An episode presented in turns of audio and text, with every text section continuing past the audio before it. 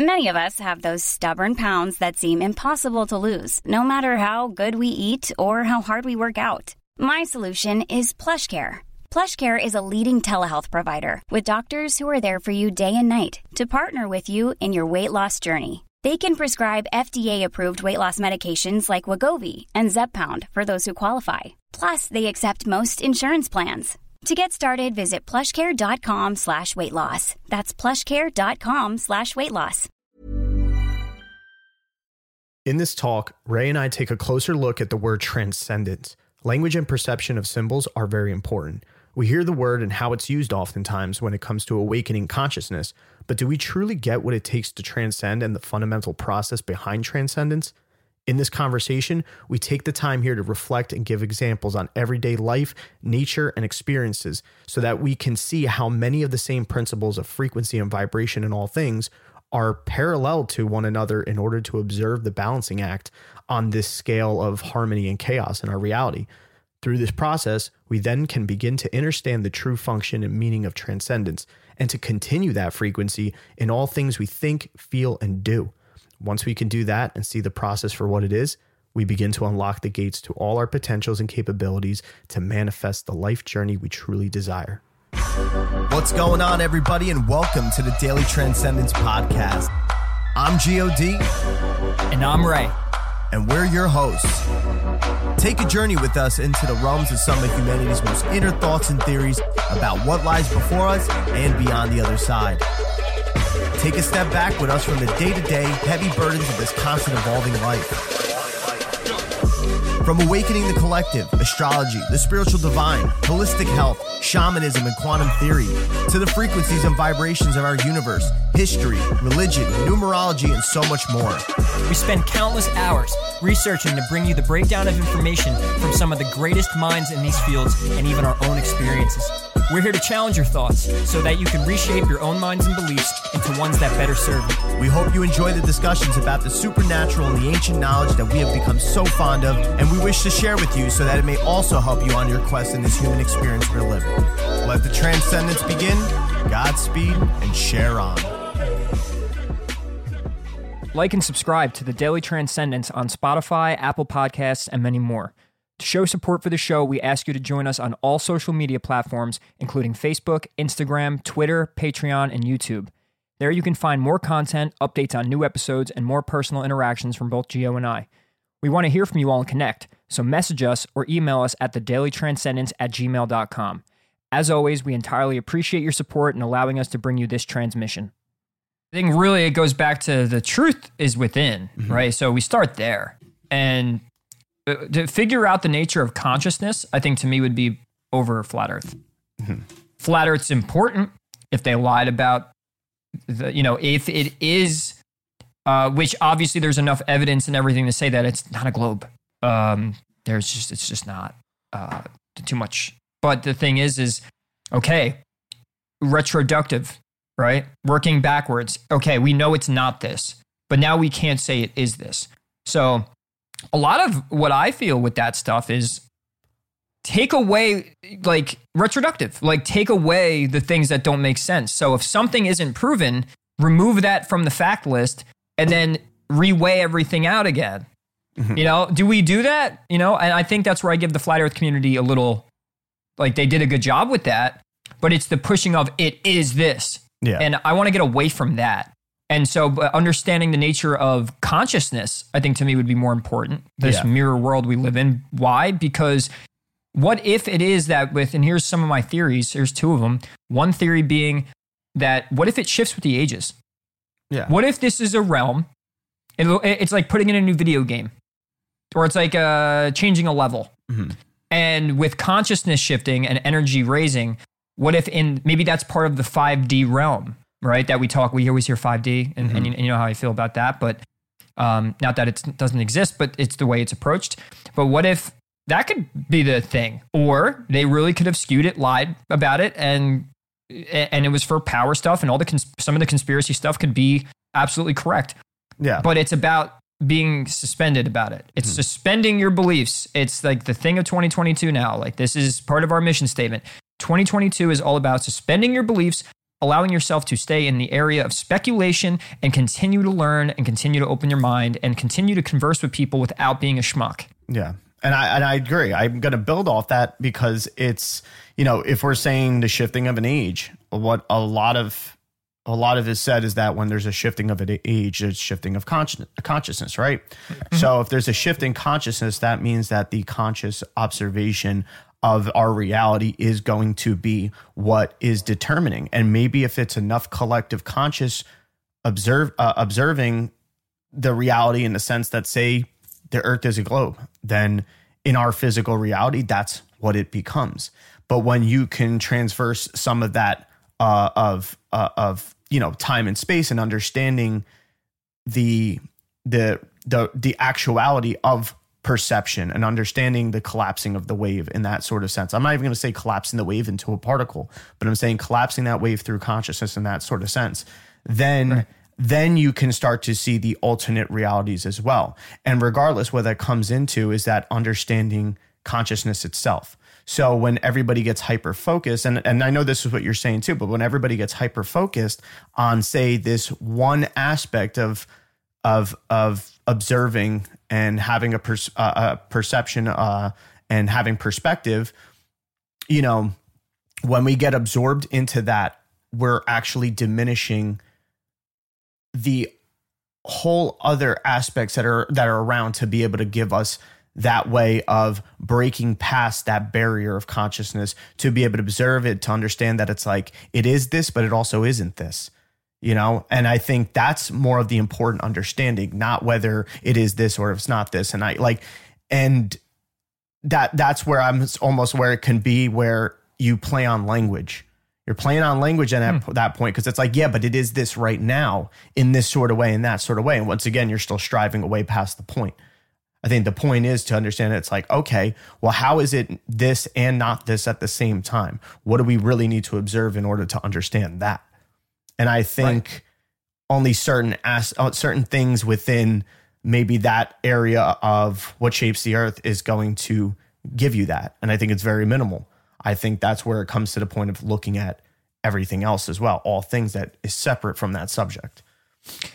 Well said. And I think the nature of reality and how we're we're more more and more things come out and then we're starting to realize how much we don't know and i don't know who said the quote but it's like the more that you do know the more you don't yeah right mm-hmm. uh, the more you start looking deeper into things you realize we don't know shit mm-hmm. um, we only know happenings you know things that occur after the fact. And a lot of okay some why but but then that that can shift that can change. And how many times have we thought we had the answer and then it changes? So what makes people think now that we have the answer? What makes people think we've reached the conclusion?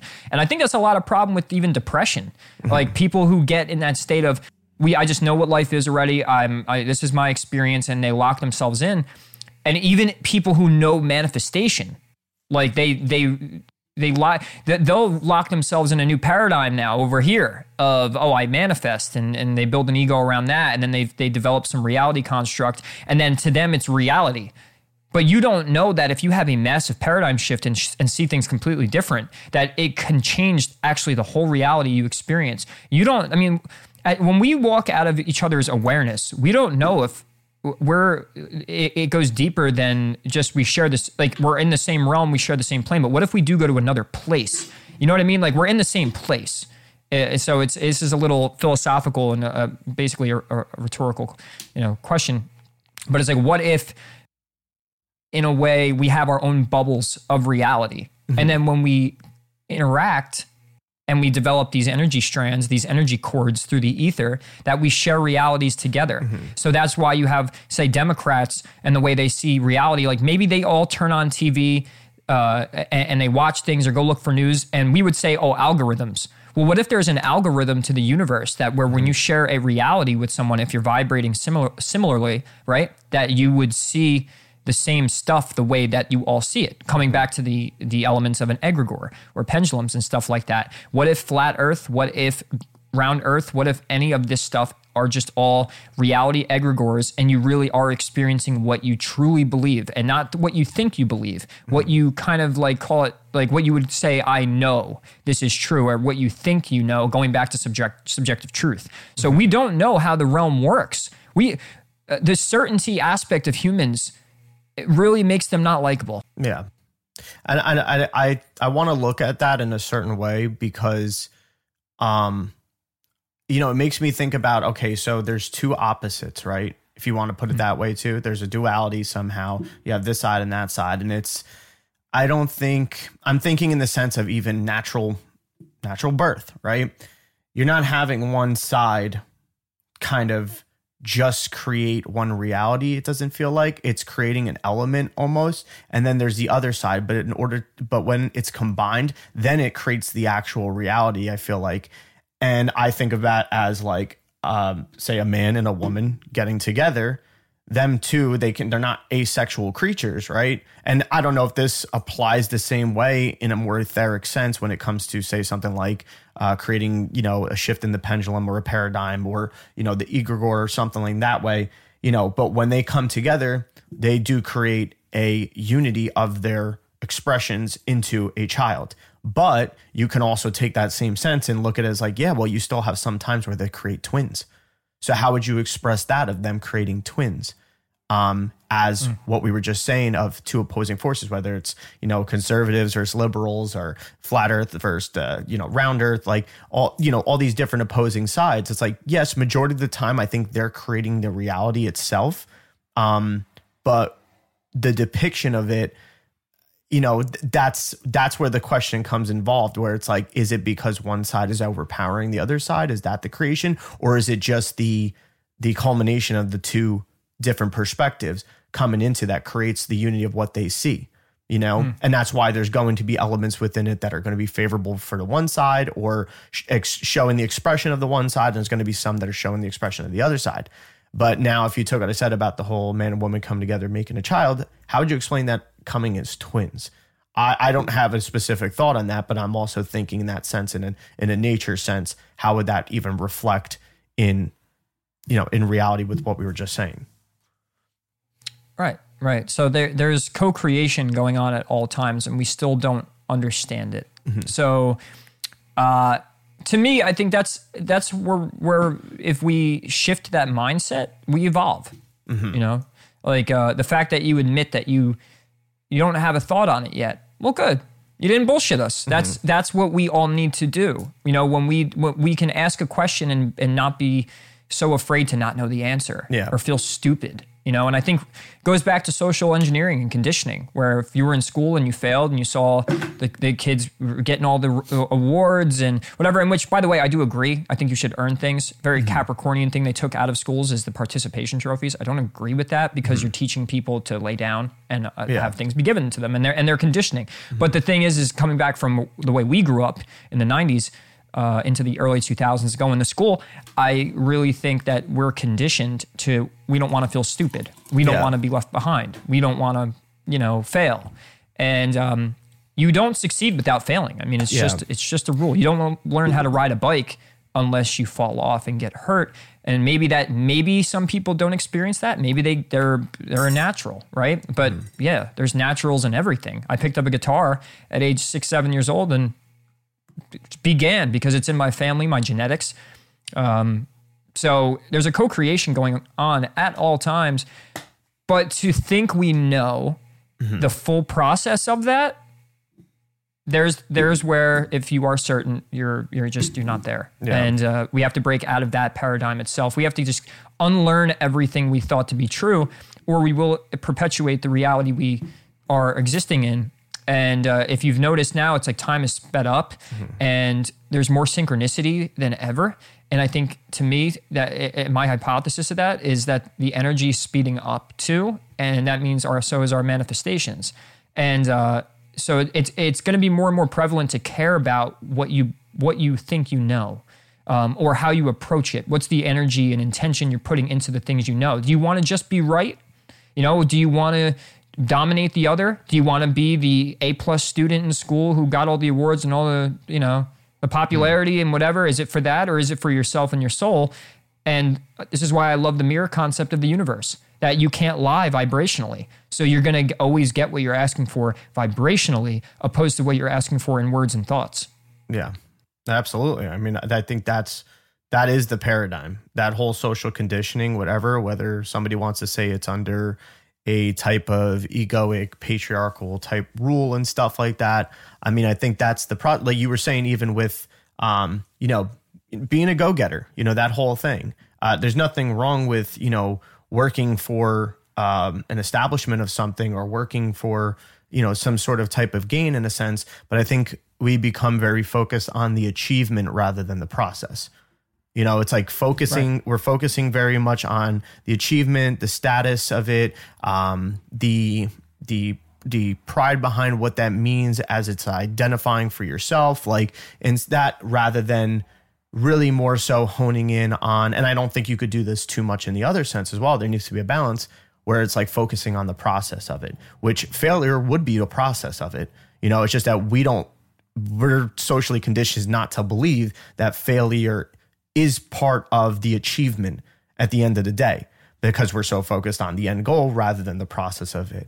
And that goes right hand in hand with taking in the whole fact of there's initiative action, there's that energy, masculine energy, and then there's the feminine energy of you know of being able to be receptive, let it culminate, grow, all that stuff that like the womb and everything. So, right. you know, the Aries the, Taurus. Yes, exactly. And that's the beauty of it.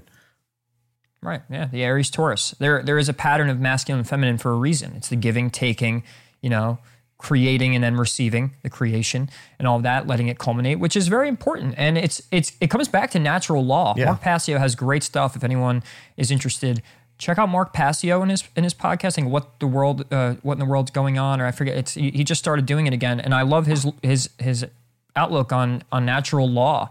All of this stuff ends up going back to natural law. Like go back, mm-hmm. it goes back to basics. Yeah. Uh, and, and we've gotten so far away from the basics and hey, I mean, maybe it's part of the process. I totally believe everything we're experiencing right now needs to happen from the conspiracy side of things uh, to the societal, economic. And when you look at astrology, it tells that same story. And see, my big question to a lot of people, uh, and, and especially the truth community, is do you consider the fact that some of it is you know the it is the natural occurrence and the story of the matrix playing out opposed to everything being a conspiracy to be a conspiracy? What if these bad guys are not conscious at all and that they are doing it on this uh, soul level impulse because they're playing a role for yet the story of evolution to be played like can we consider that is that a problem you know to consider the fact that a lot of this stuff uh, that we call evil isn't evil but a necessity and uh, I think a lot of a lot of this fighting back. I mean, a lot of it's good, revolution and all that, awesome. But also the fear side of it. To me, it's the fear of death. You know, mm. it's the fear of being insecure. Yeah. It's the fear of being left behind and needing things, needing people, needing, need, need, need, mm-hmm. need. It's like, well, that's big in the truth community of need. Mm-hmm. You know, I need to have the attention. I need people to listen to me. I need to know it's a conspiracy. I need to know there's a bad guy. Yeah, we're living in lack that case. all the time. And then mm-hmm. we wonder why we don't come together. We don't want we don't you know we we wonder why there's we never get a win mm-hmm. right? Well maybe it's just the energy we're putting out and then we just have to kind of lighten the fuck up you know like lighten up yeah. and open your mind and stop focusing on just the bad guy. If you believe in manifestation out there right? If you believe that you manifest your reality what do you think you get when you're constantly focusing on fear and the bad guy? Yeah that's uh, you know not only you living in lack in that in that sort of way which we could get into but i mean it is this overall thing of not being able to have an acceptance. To even understand that hey however you've been going through life and what you thought life was about maybe is part of the reason why you're experiencing the obstacles you're you're experiencing. You know it's not just some defect in yourself. It's not just some some the man keeping you down. It's not just you know what I mean. Like there's there's a lot to it that actually is in your control, rather than feeling so help help uh, helpless and shit. Like that that's the big problem, and I think that's where what leads us into this whole conversation that we're going to have today about this whole um you know seeing the reflection of what is transcendence in everyday life, how this applies to our spiritual selves. You know, right. Right. Mm-hmm. Yeah. I uh I I, as I've studied and studied and researched and unbiasedly, and I just, I, I don't, I don't do this for a side. I don't even do this for this podcast to succeed. I don't do it for anything else other than the discovery of truth. I, I think succeeding and anything you're doing comes with this organic, authentic approach. You know, like I let something like our podcast grow naturally through the vibrations we put out being authentic, because then we're going to attract the authentic response. You know what I mean? Even if it comes back negative, it's still real feedback. You know, it's not to fear that, right? To see your true um, so like self and sense of self in the reality you experience every day. And through the research, unbiased research, and that's why I made the point that I don't do this to pick a side. I don't do this for someone to to believe what I'm saying. I don't do this to try and start some cult nonsense. But my true thing is, is we have to learn to see the, the, the beauty and synchronicity within our own lives first. We have to understand the nature of life first within ourselves and within our own experience before we can then look out there and start pointing the fingers at things that we think is causing the problem when yet there are theories and concepts and, and, it's a lot of uh, the religious texts and religious texts and the fact of like not using organized religion and going to a church but just the if you understand the allegorical sense of these things mm. that they teach us that the kingdom of heaven is within and if you look at that in an allegorical sense, it's in here. And then if if if you meld and mesh that with the idea that you create your own reality and put vibrations out and then manifest the world you experience every day, well, let's go back to that biblical line, right? The mm-hmm. kingdom of heaven is within. So if you don't have a kingdom of heaven within you, if you don't, if you haven't reached the, the holy land in yourself, haven't gone to the east, meditated to the right brain, and have let go of all beliefs, concepts, and paradigms and allow the universe to flow through you, that might sound spiritual woo woo. It's not. Um, then through that process first you can understand the nature of life and you start to be- begin to see things a lot differently and you realize that a lot of the stuff that's happening in my eyes are two things one there's this matrix story being played out and you have the braille in the sky for the spiritually blind the astrology telling the story of the energy and the way it's talking to us playing out through consciousness you know and I completely forgot the other reason, and I'll have to hmm. channel it back yeah. later. But but but like that that's to me, it's just we do have a destiny. There's a destiny factor, there's a free will factor, but it's also the awareness of it all and how it processes and works and how the reality mirrors back to us is more important than who's the bad guy first. Yeah. The other point was is are we creating some of the story through and through that free will factor are we making these bad guys more powerful through the through the uh, act of focusing our intent towards them and stopping them. If you feel like you need to conquer a bad guy, the universe needs cre- to create a bad guy for you to conquer. And maybe that bad guy is within all of us. Yeah. So something that, you know, like food for thought, like something to consider. Yeah, absolutely. That would make sense, even with like intrusive thoughts and stuff like that. Um, but that's the thing. Like, I think uh, hearing a lot of this stuff or seeing it or being exposed to it, sometimes we can take it in as being like too advanced, too advanced for us. But like understanding, no, it's not. It's really not. But the way you're going to understand that a lot of the times, especially if this is, you know, you're just being introduced to certain things, and even if it's just conspiracies, it's like to break it down and understand. Like, hold on, like let's just get back to basics let's just get get back to basics of observing our everyday things that we do experience because that has the most information to us. We have our senses to go off of when it comes to things we experience and remember to looking looking at the when we're observing those those you know experiences and stuff remembering to look at it down on a elemental level for ourselves and like on a nature level of what we do know what we can say and test out ourselves to experience and be like, okay, that does happen. You know, fire has this sort of, you know, expression to it. So does water, so does air, so does earth, you know, so does the ether. Like, you know what I mean? Like, so if we're going to, if we're going to make everything seem so advanced in a lot of these teachings and everything and stuff, get back to the basics of that understand mm. it that way, understand it in the flow in that sense, and maybe how it could even work in whatever that thing is you're comparing it to in the experience of your observation, and then reflect it also back inward within yourself of these are certain things that can occur in my body and how they happen. And when you develop this type of inner knowing and then this visual as well on top of it, you begin to start changing the lens that's over your eye almost.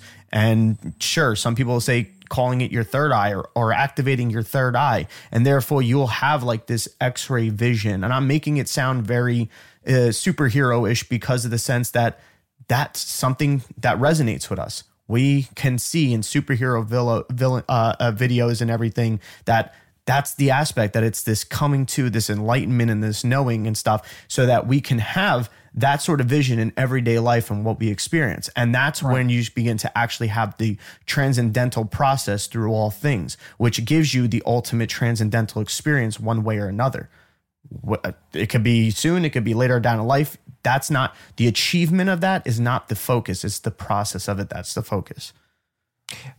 Uh, I have this thing too with uh, adding on to what you just said mm-hmm. with with the point of transcendence and immediately comes to mind when people hear people hear words. Mm-hmm. When they hear words and they hear something like transcendence, in my third eye, right?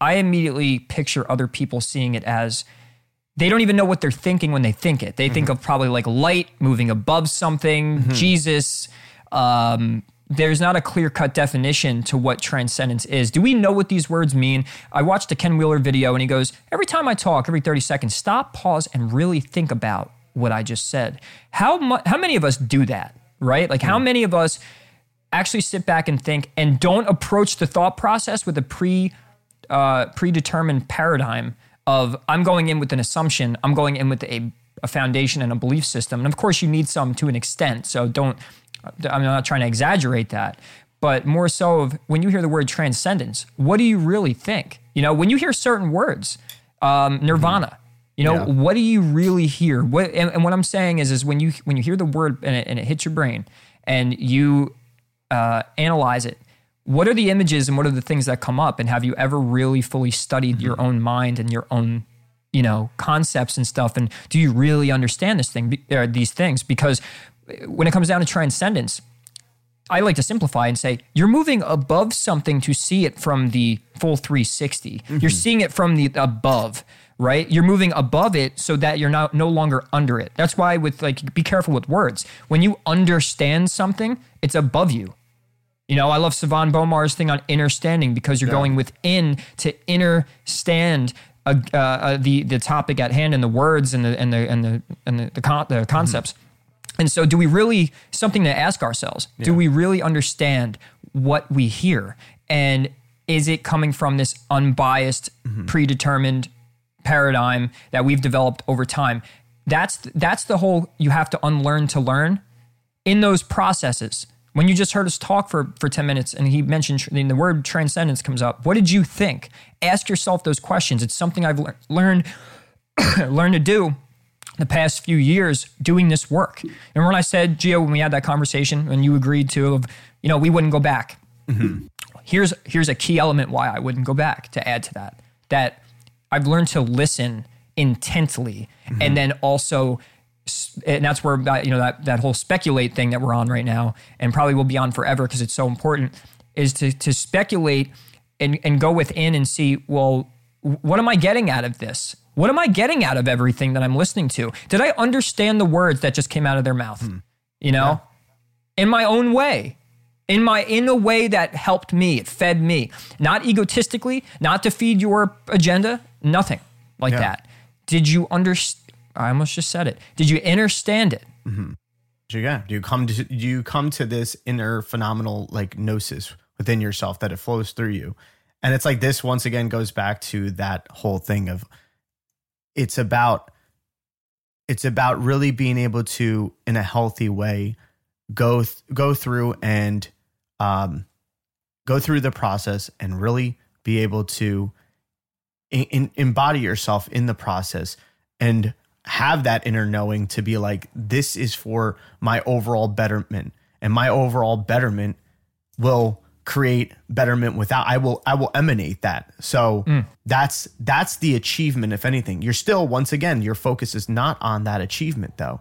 Or like you were saying right it's not about your achievement about sitting there like uh, th- this end result because i want to become enlightened because i want to be a guru because i want to be a ascended master. Like no it's it's it's like yeah you can have that inner desire but it's through the process of the desire. I think that's that's the desire that is probably going to, in our language, going to make it the more healthy, balanced way of approaching it. And that's mm-hmm. the thing about language. As we've seen, language can be very dangerous or it could be very, uh, you know, instrumental to our ascension, whatever you want to call it, our awakening, our enlightenment in that sort of way. um, because the entire reality that we're in is made up of symbolism that we all view the symbolism no matter what it is. And there is a sort of deeper understanding of whatever whatever that thing is because it's our observation and our definition to it. And the many many many many mouths that language has gone through that have spoken into existence. So that's where we have to understand and also be choiceful with our words be choiceful with our thinking too. You know it doesn't just happen in our physical reality it happens in our internal reality too.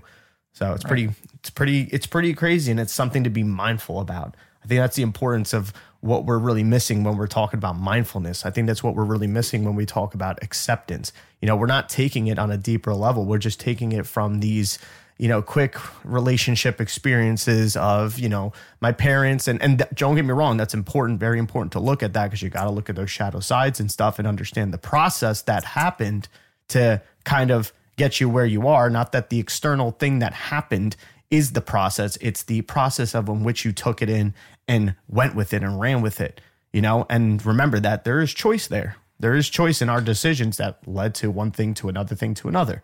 So it's like, of course, that's important, but to get away from maybe just some of these superficial type relation uh, experiences in order to understand ourselves as people maybe does need to come from more of a different naturalistic side rather than some shrink or some psych trying to tell you that you know this is this is this is what's going on because of our studies of how many people have done this and stuff like that. And because what we've defined it another symbolism of this diagnosis rather than understanding that the healing element the process of healing is the thing of which that you're trying to achieve.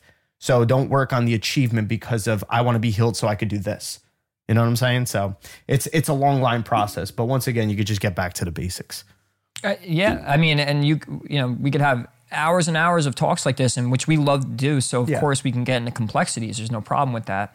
But it is just a reminder that when you are listening to anything with layers and layers of complexity and so-called facts and all this stuff, to then remember when you go back into real life experience that it's back to simple, simple, uh, simple ways to to apply yourself and it has a lot to do with self-awareness and intentions and stuff like that. So developing a self-awareness is so important. And when you said the, when you said the word mindful immediately in my mind it's like well maybe there's a play on words we could shift.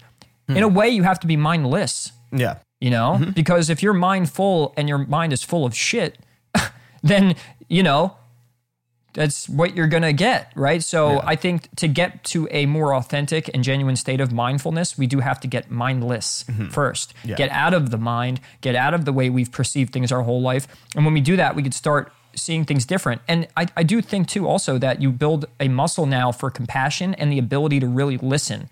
Let things hit your brain and not be reactive or don't just wait to respond when you're listening because then you're not listening, you're waiting to respond, right? So it's it's like our approach to everything is just so it's, it is superficial.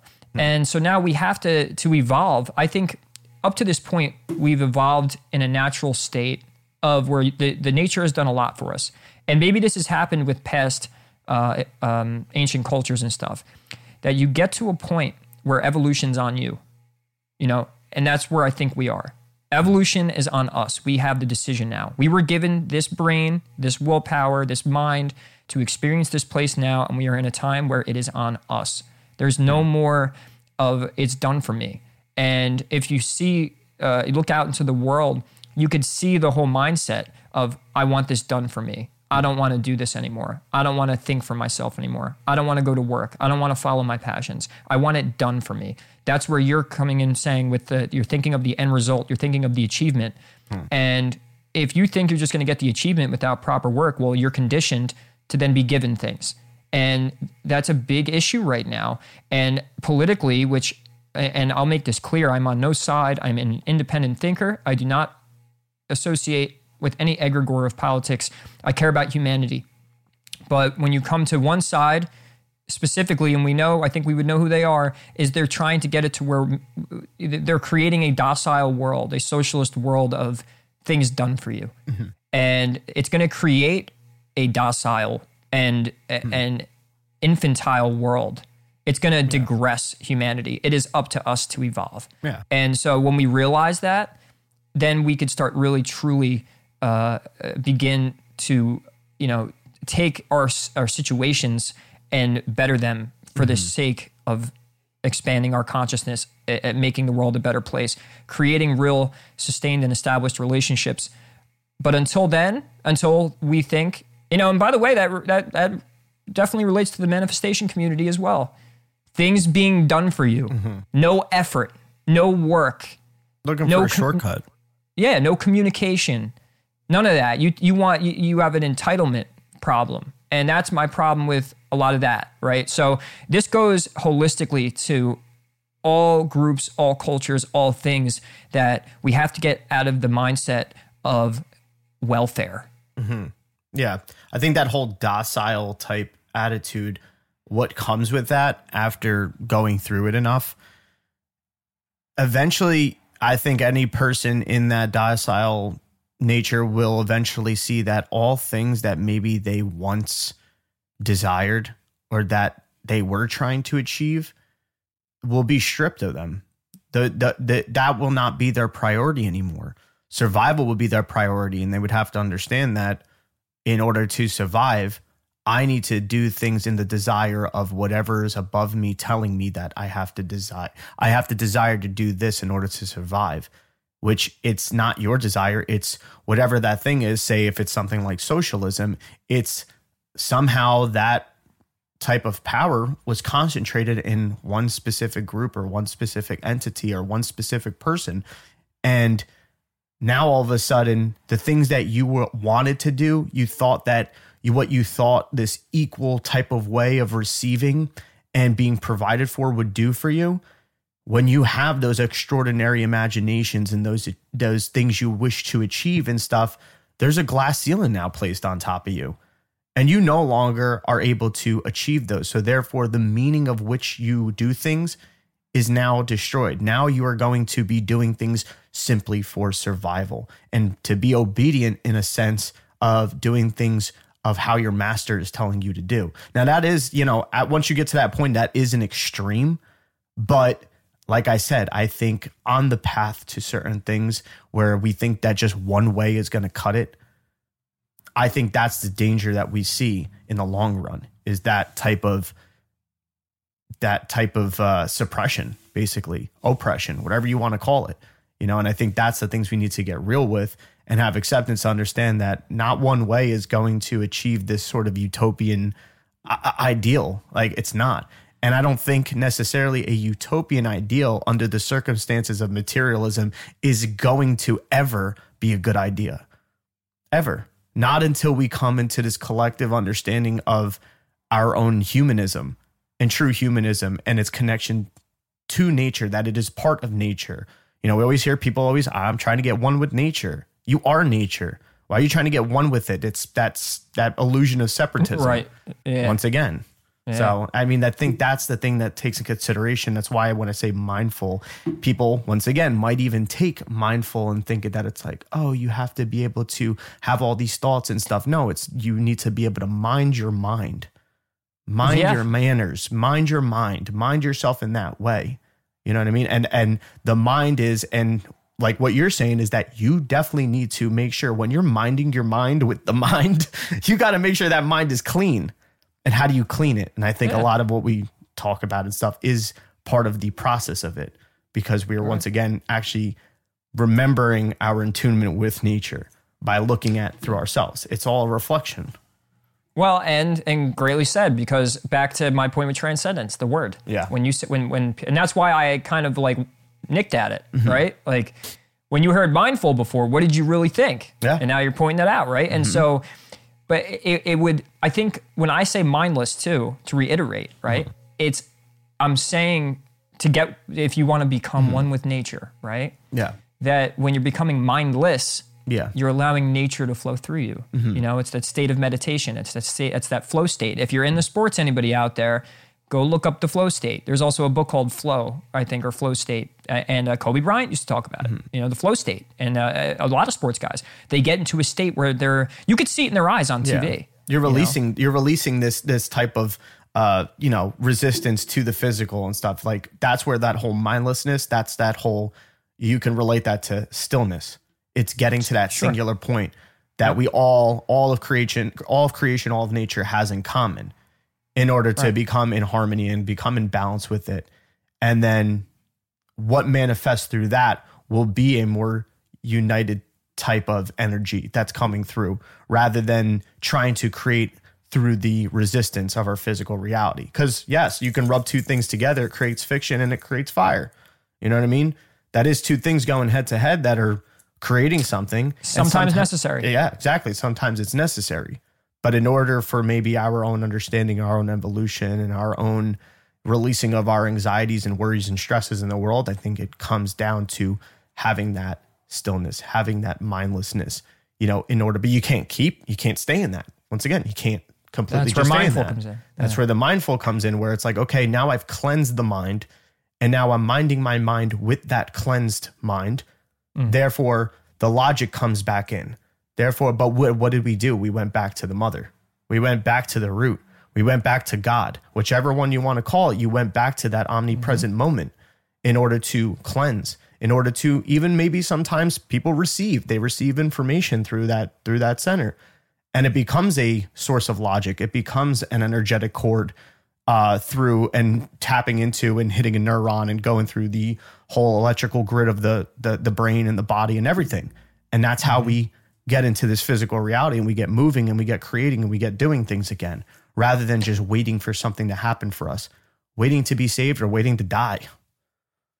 I'm glad you also said the you know the the water uh, aspect. Uh, talking Mm. About think about elements and well, you, well, when you said mother, I thought water, um, or, or the a state of allowing for me Mm. Reminds me of flowing water. I guess so. Maybe I was actually Embryon- saying the it. embryonic fluid. Yeah, yeah. So, and, and I guess when you were saying all that stuff with uh, the mother and returning back to God and all that, and we always make God this patriarchal guy in the sky, when yet it's it's definitely it's definitely both gender.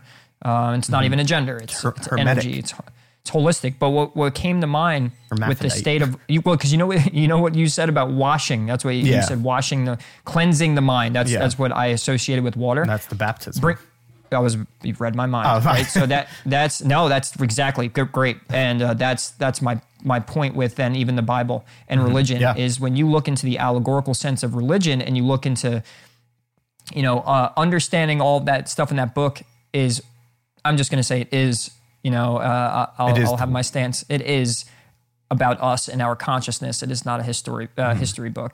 And when- you see it when like oh when people get so offended it's like whoa whoa whoa whoa, whoa. like if you understand what I'm saying Mm-hmm. it becomes it proves the existence of Jesus. It, it, it, it, it proves the existence of God. It, with the obsession and the you know like the, the people get turned on by making it a historical fact. When yet when you understand the allegory of say baptism that where in the mind uh, you know reading the bible like uh, the when, when they're talking about the earth they're talking about the mind and when it, it when there is the uh, the, the flood uh, there, wh- what that means allegorically is there is a flood inside your mind. You're washing away, you're baptizing yourself and washing away. And the story of Noah is building yourself an ark of meditation to then ride the storm. And with all the animals playing this symbolic sense of all of the thoughts and the things and the, the mm-hmm. things that are close to your soul on the ship with you while you're washing away and flooding the mind of all the chaos on the earth. Then rising into the third state of stage of consciousness being the air, which is why they say in the Bible you're going to meet Jesus up in the air because in the third stage of consciousness there is no thought. You're up in the air of, and so we have to learn to see things symbolically. But we're so, you know, we have such hard-ons for one, and that's why we're really pressing this today. Is people being so certain about what they believe and not having an open mind and not having the ability to listen and hear a way of presenting something. Now, did I say that it would be impossible that historically that book isn't real? Uh, I'm just saying it's not probable. You know, if you would like to believe that, I'm not attacking that belief. But to hear what I'm saying, you know, I'm, I'm being adamant about the fact that do religious people listen to what I just said? You know, and this is where we need to stop going, well, if you're not going to listen, I'm not going to listen. That's false. I have mm-hmm. listened. I've listened. I went to CCD. I went to, I got my communion. I got my confirmation. I went through it. I have a family that's religious. I'm not against religions, but I'm, I, but look, if I gave you a hammer and instead of building a house, you hit your neighbor over the head and killed him with it, I would say you're probably not using that correctly And the same thing, with religion is like that's kind of like what we do. Instead of building the house, building the foundation, building the temple, we're just bombing our next door neighbor with it. And so our perspectives and perceptions are so crucial, uh, intentions as well, so crucial to the way we experience life and the way we affect other people. And there's also another point, right? Relationships, it's like, what effect are you having on other people? Do you ask yourself that question? And it all roots back to the way you think. So the, the, it, it becomes, this is why it's an everyday transcendence. This is why things happen uh, you know, every day is in a transcendental experience if you choose to have it that way, to move above the way you've seen things yesterday. Mm-hmm. Yeah. Isn't that simple to understand, right? So it doesn't have to be this woo woo in a meditation lotus. I'm transcending and entering the state of nirvana. Cool, it's all real, but I, I'll rip on that just as much as I just did religion. Like, get your head out of your ass. Because it's legit. You're you're taking things almost too seriously in the wrong manner. And why do I say that? Look at the results. Yeah. That's we don't it. have no world I peace. Have no, we have poverty and hunger and people dying, more blood yeah. being spilled. So is your meditation truly saving the world, or mm. is it mm-hmm. just easing up your, you know, your is it calming your nerves and making you feel like more of a spiritual ego? Yeah. It's just getting, you know, it's getting what's it doing? Where's your results? You know, mm. Bob Proctor um, talking about paradigms and the law of vibration. You know, you want to know what you're manifesting? Look at the results. Mm-hmm. Nothing else needs to be said. So how does your life look? You know, how's your relationships look? How does mm-hmm. your your your career and your and your outcomes to everything you put yourself into? What's your what's your results? And if you just think, and this is why manifestation stuff is so it, it's difficult for me to even stomach anymore because these people are like they're they seem to not be improving a lot of you know parts of their life. And there are people out there by the way. I'm not you know so you know who you are if you if you do it in a way where you would agree with me. But it's like manifestation they're trying it and if they're not getting the results they're like either it's bullshit or i'm not doing it right or i'm a failure. Like it ends up actually playing against you if you also don't see it correctly. So the point of like really trying to establish this and us make our point on this is because it, you know we're concerned. Is it harming us or is it bettering us? Look at the mm-hmm. results yeah exactly i think that a lot of these ideals uh, especially like uh, religious type of deals they um and along with many others which you know we can get into that you know, you have even just how the pharmaceutical and medical industry, how they've kind of come about, and they're one of the largest grossing, you know, corporations or entities, you whatever you want to call it, that has such a determining factor on our lives. You know, especially with you know that's mixed now with you know military type type industrial complex type shit. So, you know, these ideals when we come to these definites, especially even in science and and just our own thinking, and especially with religion, we end up almost stunting our growth. You know, there is no you know creation, and when creation started, and you know now all of a sudden we're here, it's not ended. It's not ending. It keeps going. Energy can't be created or destroyed in that way. So you know what I mean? So it's going to keep going. There is no endpoint. So to think that this is the definite answer and stuff uh, of, say, you know, however we view certain medical or scientific things and stuff like that's it's limiting. It's limiting to our process of which we're going to go through no matter what. We're just creating a further resistance on it as well. So it's just it's just crazy to see how the limited thinking comes in. Um, and I think it is also for the sense of you know yes laziness uh, I think we've gotten lazy. We have everything so immediately uh, processed and given to us as well. You know, we don't have to do a lot of the work. I know I said this on a past episode, but we don't have to do a lot of the work for something. We want something, we got to buy something. It, we can have it delivered to our house. You know, we have to figure out a mathematical equation. We have calculators and computers to do it for us uh, as as well, rather than having to really work the mind, work the brain. You know, work those types of ways of being able to pull the answer. So you know, if we also go off what Dr. Joe Dispenza says, how, you know, thoughts are outside of ourselves and our thoughts are not our own thoughts, and we're pulling from this ether of information and pulling in our thoughts. Uh, if I said what I just said is that's what's occurring, where we're having everything processed and given to us, we're learn we're we're forgetting the process of being able to go into our intuition to go reach out and actually pull in that answer. So we're disconnecting from the that ultimate intelligence as well. So, I mean, that's something for, I think, a lot of people that even in the spiritual community, they, they need to understand. You know, they've made this, this, this uh, movement against religion. A lot of them I see, and that's the other part of it that kind of like you know grinds my gears a little bit. It's like I see this movement away from religion and this denouncing of religion and all this stuff as well too. But in the same sense, all I see is when you look at the fundamental principles and practices of their teachings or whatever they do or their process and stuff all they're doing is taking the principles of basically the religion that they're denouncing in the left and therefore creating their own. That's a cult. That's a cult just as much as Not you know, a certain cult, religions. a cult. A cult. A cult. There's A multiple cult. cults. They're just taking certain things and changing the names of it just the way a lot of religion has done too. So you're just mirroring that same cycle of consciousness and creation that is that based off of that patri- patriarchal type identity and everything of being able to diminish di- uh, diminish the process and being like no i'm the one who's going to achieve the answer. I got this. We have it this way. We know the right way. So this is how everybody's going to do things. And that's how it should be. Rather than being like you know what? We're going to come into this information transcend it digress, be able to see all moving parts of it. And therefore, we're going to come into this processing of the information, not right away just being like, okay, I unwrapped it and everything. Here it is. I'm going to go run with it. Like, no, let's sit with it. Figure it out for your, like, how does it truly process and work for within yourselves? Is it working? Is it even working? What is it doing? What are the results? Like you said, the whole Bob Proctor thing. What are you seeing? Look at your actual outside It's experiences. It really is. Look at your own thinking.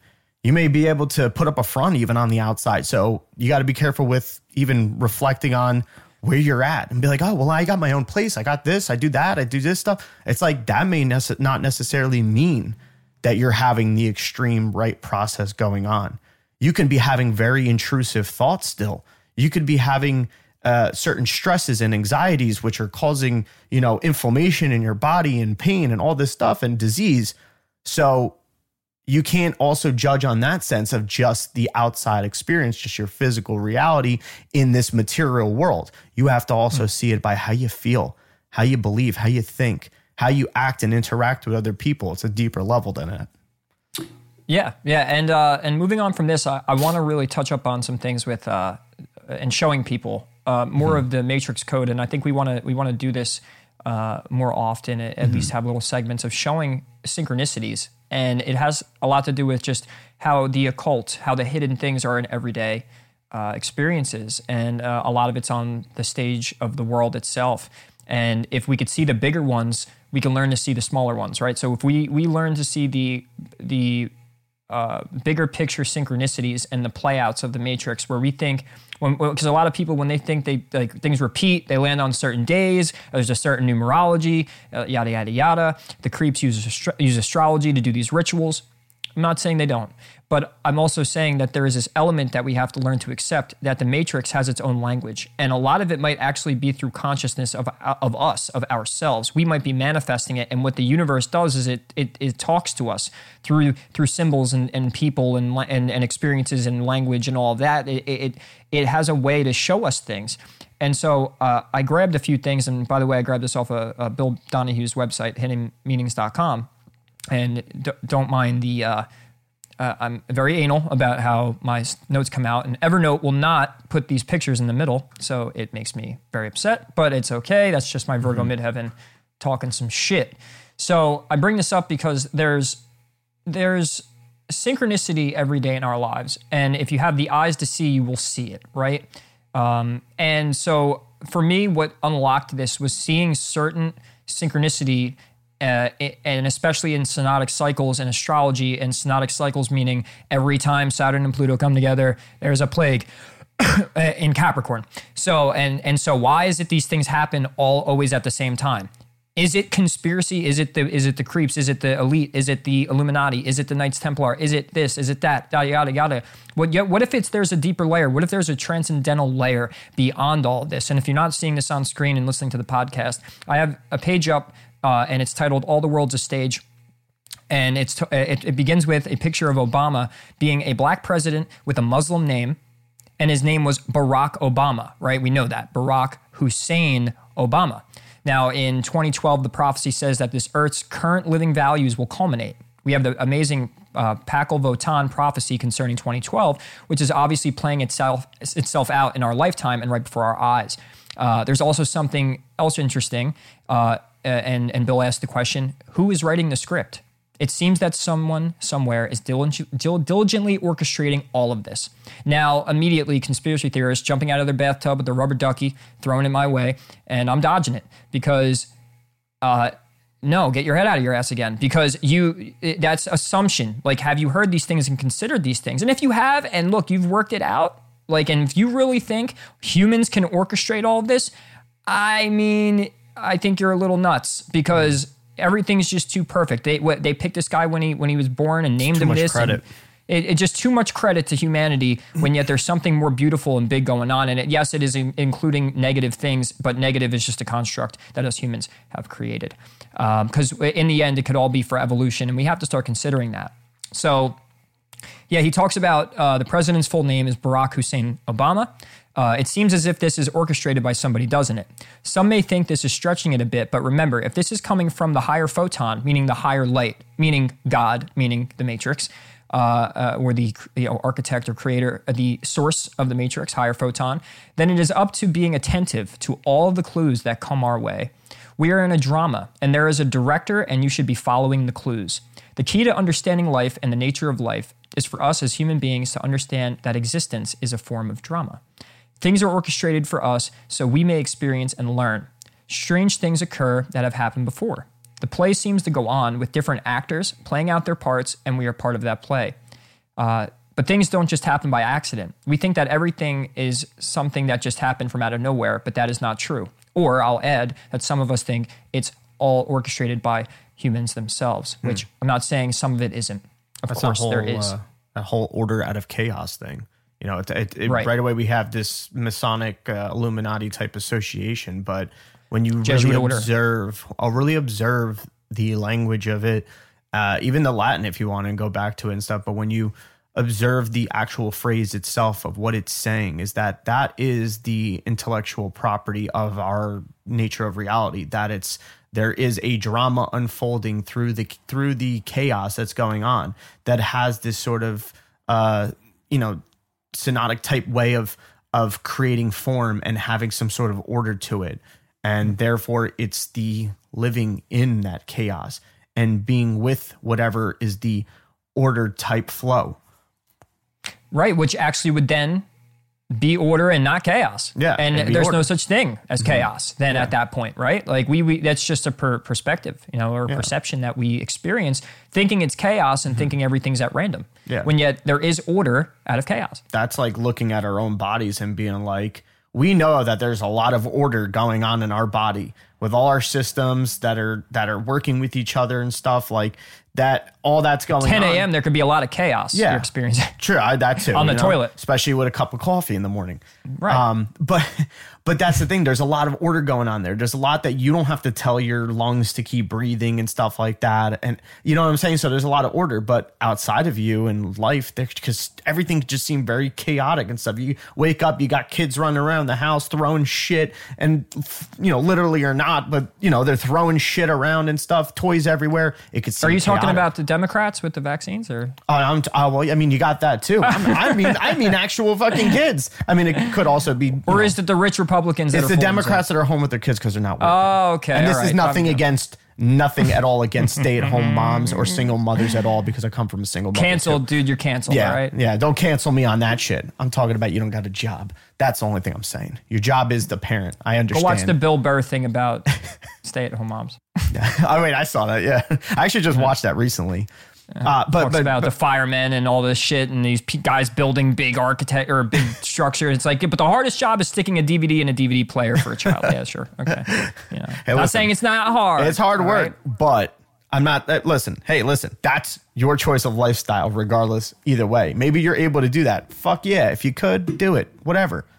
You know, just depends. But Don't- stop being so sensitive. Yeah, I mean, that's it. we Nobody, all, nobody's going against you. Look, yeah, right. But the thing is, is you can come right back at us and say, look at these fucking two jerk offs thinking they know everything, all wise, and Mm-hmm. all they study and they talk like they know it all. Look, we're passionate. We but but there is a lot of kickback. There's a lot of hard work. There's a lot of things that people don't see for any of the truth community and any of the per, any of the people that make content. You don't realize. You just see a, a video on YouTube or you just see a podcast pop up on your phone. Once again, here we go, going back to the pampered reality we live in because of people that are so entitled. Well, I don't agree with that podcast, and I'm gonna. Uh, what, what's the thing right now? Joe Rogan's getting canceled by Neil Young because. Oh because yeah, that, that whole thing. right. Meantime, like that's a great example. Yeah, meantime, it's, just- it's like yeah, it's like because the inf- the misinformation it puts out. So it's either me or Joe Rogan. Pretty sure. But who decides hesitation. misinformation? Yeah, exactly. What the fact checkers that we found out weren't really fact checkers; that they were just hired third parties, hired by They're the. full of shit. You know what I'm saying? And we all the shit that, and it's funny because now, now for anybody who doesn't like conspiracy, this whole momentum of trying to silence conspiracy theorists or fringe topics or uh, people giving medical, you know, uh, opinions and stuff. I won't even call it advice because it's an opinion, right? A lot of it, and sometimes a lot of it's fact. Yes, absolutely. But uh, I'm not here to, you know, discrepancy that and shit. But all those people now, a lot of what they said is coming out to be that they were right, that it wasn't a conspiracy. So now all it did was give more way and more leniency to that side of people. Um, and you do have extremists on that side that are batshit crazy as well. And you have people that aren't in for it for the right reasons and everything and stuff and are wanting to just have more violence and more chaos. This is a time of wanting to overthrow the government and do this shit and and and riot and rebel and stuff like that. So that's not Yeah. necessarily a good thing either. But you just gave way to that by trying to silence these people. Once again, you're going with some sort of resistance, and they're going to resist back. So therefore, the enemy is created. And the on both pendulum sides. swings. Yes, exactly. The enemy has just had was has been created on both sides there.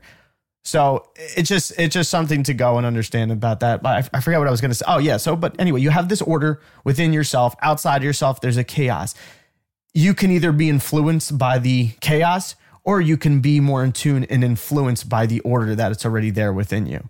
Right. And whatever's chaotic out there and it influences you ends up happening in here too. Uh, I'm pointing at my body for those that are just listening. So, Well, well Yeah. said. And, and- but well, and but the thing is, is so that's what this going back to the information now, right? So that's why when you see the synchronicity, when you see the synodic cycles of repeating uh, things that we see in history that end up showing their face again, thinking that it's a bunch of guys in a back room, Jared's delivering the drinks, and they're sitting there with their, you know, little George Soros, you know, and all that, and they're mm-hmm. and they're and they're contemplating and, and figuring out how the way they're going to fuck us. Mm-hmm. Okay, and and I'm not saying that doesn't exist. Not my point here. My point is is that there's certain things that are impossible for that to happen, and I'll just call it out right now: impossible, mm-hmm. not p- like not real. And a lot of people live in their delusions on that because they're just so convinced. They've convinced themselves. Or is it because their channel has been built on that and so they have to ride that because that's how, the way they've established themselves that they're hmm. afraid to lose the listeners because they've actually built a living off of this which i understand to an extent but not within a topic or an area as in truth when you're tampering with people's lives and their hmm. attention and where their what their where their minds at and everything like that because you're affecting the quality of their life which actually in turn affects the quality of the whole. It affects the quality of the earth and humanity itself. Even if you affect one person you do not know what ripples you are sending out by calling everyone a fucking retard because they don't believe what you you believe and and so it's it's a matter of destroying that paradigm, the paradigm of paradigms. You know what I mean? And it's a paradox because you can't you can't destroy a paradigm. You're always going to have a set of uh, a set way of thinking. And so, but but I do think that there's a proper way to do it. There is a proper uh, approach to thinking and using the balance of knowing and and speculating and being able to play with those two left and right back and forth and not allowing yourself to fall in deep into anything and always being in this state of oh, well let me ask more questions you know? And uh, and that's why uh, once again back to this is seeing the synchronicity and the synodic cycles of things and how, how life in the world repeats uh, in these in these things it's not all men in suits. There is this matrix language and code. You can call it the archons if you like. They're trying to trick us. They're, they're distracting us with this reality screen and this mirror place. And they're it's like yeah but the thing is is you have to look out there to see within. So you can't ignore the screen either. You can't ignore the the the the the, the IMAX theater in front of you of distractions. It is a game of distractions but the answer is still within in uh, within, but Mm-hmm. looking within and seeing it on the outside. So you, you you have eyes, you have a body, you have to experience this life in this world in this 3D, and it is you could you should see it as a tool for the soul to then expand and and grow and build. And you're going to have death, and you're going to have rebirth, and you're going to have pain, and you're going to have pleasure. It's it's it, you know, and then you're going to have where you're right and wrong, good, bad, whatever, all these different dichotomies. But the thing is, at the end of the day, when you do notice the patterns, when you do notice the synchronicities, you start to realize that this place does have this layout. It has a language. It has a story is being told, a drama like Plato's cave. It's it's being told to us. So that's why pointing out stuff like this, and I grabbed this specifically by the way, because it goes into uh, it brings up the towers and something that had happened in the past that I didn't even know about. As William Shakespeare said, all the world's a stage, and all the men and women uh, merely are players. They have their exits and their entrances, and one man in his time plays many parts uh, we are all players and we all play many parts, right? So Shakespeare goes on to describe the change that takes place in the human being from infancy to very old age, coming in life toothless and leaving toothless, that sort of thing. But that is a microcosm. Uh, that is the player's role on Earth in this age. However, the players have roles that go beyond this age and actually become sort of overlapping entities moving into different life cycles. So this is going into reincarnation. But so on screen, playing into the many parts and the things repeating in the story, you have the, and I know a lot of people know it out there, is the Kennedy Lincoln connection of all of the things that are parallel. And some people really think this was organized, this was set up. Yeah, it's crazy. I, I look to, to go that You know far back in history. that would be. And how many people have to know and it ha- and have to shut up and we all know the nature of humanity you really think these people have that high This discipline is this is where logic comes in. That's the that's the mean. People don't know when to use logic, rationality, like or use the intuitive nature or faith or you know what I'm saying like it's it's there's been such a misconstruct and we, it's not like we haven't done it too ourselves. We're not saying we're above it. We do it and have done it. Like, you know that when trying to outweigh which one's the right process of thinking to use, sometimes we fuck it up. We're that we're that deep into the psychosis of of what we've been taught in the world through many, many, many different teachers and symbolisms and all that. But continue. yeah so and uh, i'm going to compare this by the way after this and uh, remember geo last year when we were talking about the super bowl and i called the bucks winning because of all the five year stuff and the uh, the nodal Yeah. axis i actually um, i got uh, i have a, uh, a pdf of what i caught of on a five year last year and relating it to the bucks more synchronicity on a scale that probably no one knew about. Um, because it was more subtle than the lincoln kennedy uh, you know uh, polarity. So i'll finish this so if you don't know about this right? So this really happened documented in history and if you want to argue that history is a lie and all that okay we can go on that to another time but right now this is the official narrative and i get that that could change but it says Lincoln was elected to Congress in 1846. Kennedy was elected in 1946. Lincoln has elected uh, uh, was elected president in 1860. Kennedy 1960. Kennedy had a secretary named Lincoln. Lincoln was succeeded uh, after assassination by Vice President Johnson. Kennedy was succeeded after assassination by Vice President Johnson. Andrew Johnson was born in 1808. Lyndon Johnson born 1908. Lincoln was sitting beside his wife when he was shot. Kennedy was sitting behind his, beside his wife when he was shot. Lincoln's wife held his hand in her lap after he was shot. Kennedy's wife held his head in her lap after he was shot. Lincoln was shot on a Friday. Kennedy was shot on a Friday. Lincoln was shot in a theater named Ford. Kennedy was shot in a car made by Ford. Hmm. Kennedy was shot in a car named Lincoln. Lincoln was shot in a theater and his assassin ran to a warehouse. JFK was shot from a warehouse and his alleged assassin ran to a theater. Li- Lincoln's assassin had a three worded name, John Wilkes Booth. Kennedy's assassin had a three worded name, Lee Harvey Oswald. Booth was shot and killed in police custody before going to trial. Oswald was shot and killed in police custody, custody before going to trial. Kennedy's father had been the ambassador to England at the court of St. James. Lincoln's son became the ambassador to England at the court of St. James. Lincoln had two sons named Robert and Edward. Edward died young, and Robert lived on. Kennedy had two brothers named Robert and Edward. Robert died young, and Edward lived on.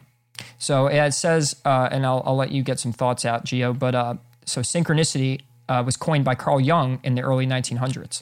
Uh, he coined the word synchronicity, in which it means coincidence with a purpose.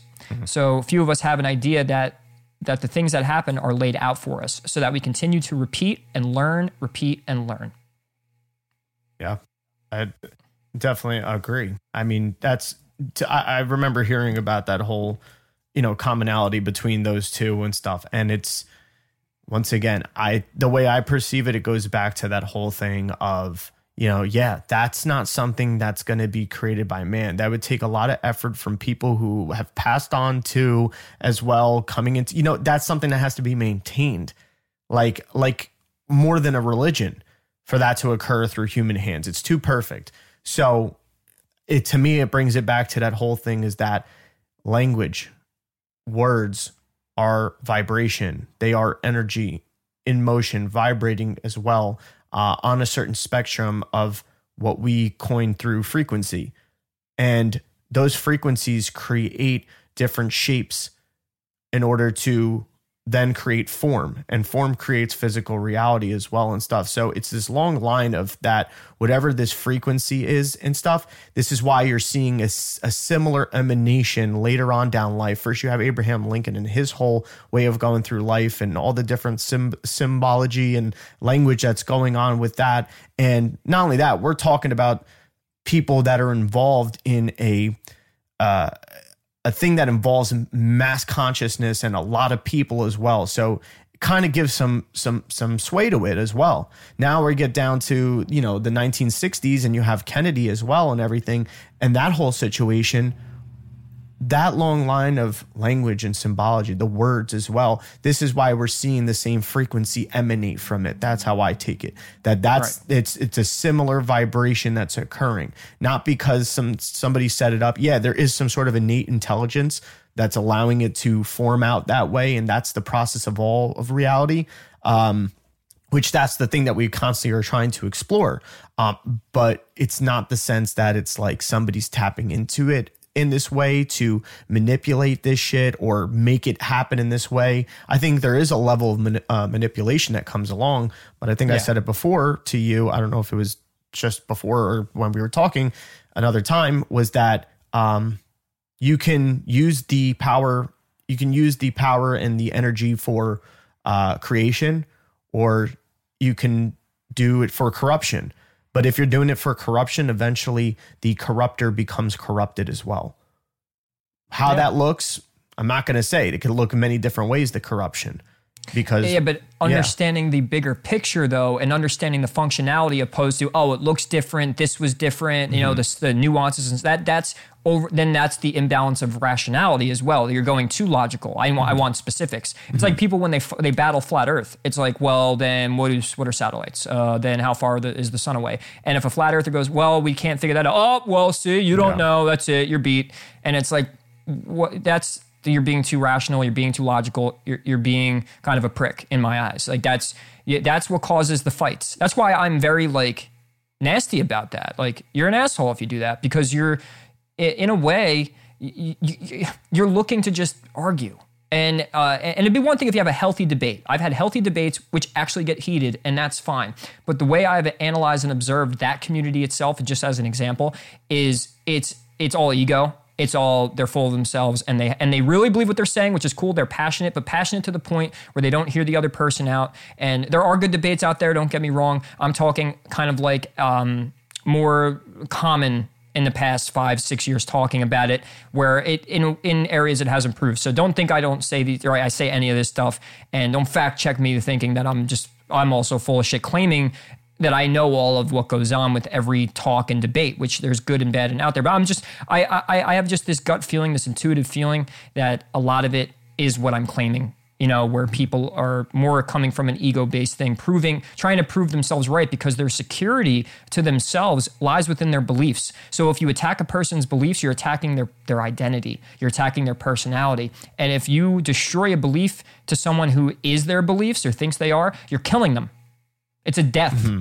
You're, you're, you're spiritually providing a death for that person. And we don't realize we're doing that. You know, that dickhead who fought with uh, Santos Bonacci, that fucking prick. Yeah, yeah. The way he handled that, he was such a fat fucking slob and such a child. And I cannot stand that. Mm-hmm. And by the way, I'm not, I don't, if that's too harsh, I'm sorry. But really though, like I will attack people that are like that. I'm only mean about people who who in my eyes are hurting others. They're not providing a sense of equality. They're not providing a sense of listening and being compassionate. And if you're like that, you deserve to be called names and you deserve to be kind of like, in a way, degraded. In a way, because that's what you're doing to others. And sometimes people, like people are so afraid now in the spiritual community, afraid of anger. They're afraid of, uh, of saying something that's a little controversial. Well, guess what? All right. This is life, and this is the part of the, the. This is the part. This is us. We can't deny that part of ourselves. I said it in the Pluto, uh, in the Pluto episode. Remember, Yeah. our our generation's coming into to harbor in the darkness. We are. We're going. We're coming to show people that the darkness is okay. There's some kind of truth and some kind of validation that lies within our darkness, and we're repressing it. We're pushing it down. We shouldn't be afraid. But it's the way that people go about things that really triggers me in a way because I have this compassionate way of listening and hearing anybody else talk and hearing them out and hearing their points and having a an adult big boy conversation with people when yet the, the issue is we've turned politics and belief systems and the truth community and all that into basically into politics and football. That's what it is. Oh you're eagles fan? Go fuck yourself. They're fuck uh, you know like that's like that's hmm. it's what it is now but it's like oh you're a flat earther. Oh here we go. The flurfer you know? Hmm. Or oh you're a globy. Like it's like well look these these people believe this for a certain reason and i don't think people are fully that that's stupid. They're just ignorant, and they're also also they're sidetracked from a jab. They're sidetracked from money and an economy, from family issues. You don't know what people are going through, and so I have the utmost compassion. So don't ever take my words out of context when I call someone out for being what they are. That's the thing. You think about it too. That you know we we've been given the internet, so everybody's got you know uh, even more of a voice. You know, which is okay because we all have you know we all have freedom of speech, uh, or at least we're supposed to. But the thing is, though, once it comes down to you know the initiation process of uh, degradation, like and just degrading people, and you know, especially for something that they believe in, you know, one, it's either going to it's going to harm or it's going to recreate it again. So you know what I mean? Like, so that's where it also comes down to where I look at that whole say, you know, used Santos Bonacci as an example, and it's like, And I wouldn't argue that guy. I wouldn't perpetuate the fact that if he ever heard what I just said, that I would not, I wouldn't even waste my time. Mm-hmm. Yeah, it's like because like even Santos, Santos has his way of showing his animosity towards people who think differently too. So it's like he kind of goes into head and head of combating people, right, on the whole globe or flat Earth thing as well. But He does it, right. It's a mirror got kind of what- reflection. it's a mirror reflection Yes. of himself because Yep. he has he holds the same energy even when he's does. not talking to them. Even when he's not talking to them, you know, whatever through you know a, a conversation face to face or And we admire his work. thing. Yeah, and like there's a lot of it that's so like especially the astrotheology part, but once again, it's his achievement and his process that seem out of sync and out of balance with me. Does that make me not like Santos? Does that make me not want to hear Santos out or tell him that he's wrong? Absolutely not. If anything, I see the the ability to exchange thoughts and come to a maybe more of an establishment of something. Not necessarily all the time that's going to happen, but that's the thing. There's a communication that's established between two people in that way. Right away, we want to get defensive. We want to be in our beliefs and stuff like that. Then we're just contradicting ourselves again.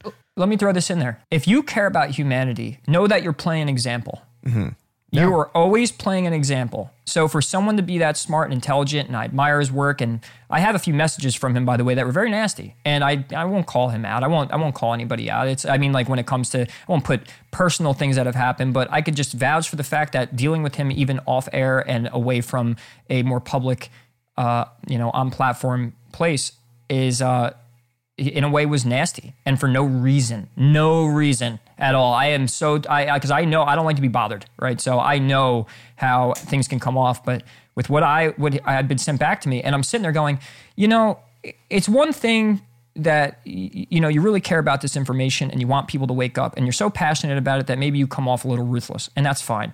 But to uh, kick and scream and and belittle people that follow you that like you that uh, admire you you know you are playing an example at all times. So it's another thing that if you care about humanity you care about your work you care about what you're presenting you should care about how how you're you're putting yourself out there. Mm-hmm. And i'm not afraid to, to to say something nasty about someone because that's who i am. I'm not going to deny the fact that i would think that thought because the thing is is that's real right? That's what we think about things sometimes and it's okay to express yourself. We shouldn't be mm. afraid to but be discerning in how you do that. Be reasonable. When people deserve something and you know it and you feel like you can't hold back, let it loose. But I, at the same time, if you're being irrational, if you're being a uh, um, a dictator Or about your arguing information, just for the sake of arguing. You know, Right. that that's the other thing too. You know, right?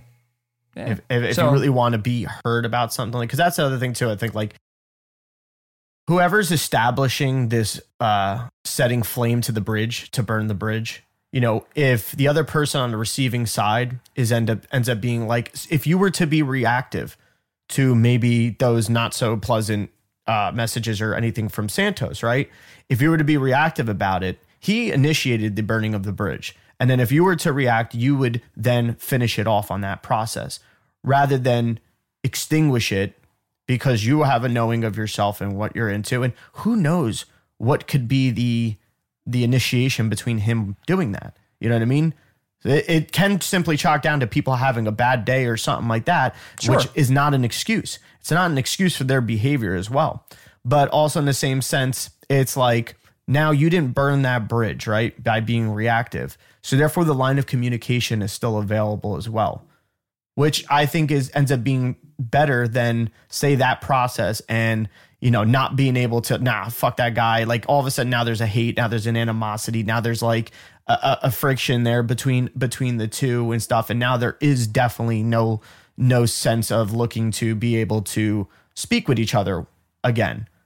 There's that who knows what could have came from speaking together. You know what i mean? Who knows what could have came from that? And that's another way of looking at it too. So it is that whole it is a little bit of that um you know that that jesus if you know slap one cheek you turn turn the other cheek or something like that Eh, you know yes but no it's not to take verbal abuse it's not to take disrespect and anything stuff like that it's about also knowing yourself knowing your worth, knowing your value, standing your ground as well in it, and not letting it change you or deter you from your path. You know, Yeah. Uh, and here's two other points, right? So, the one to, to the sensitivity of uh, of one taking things personal when they're, they're not directed to you.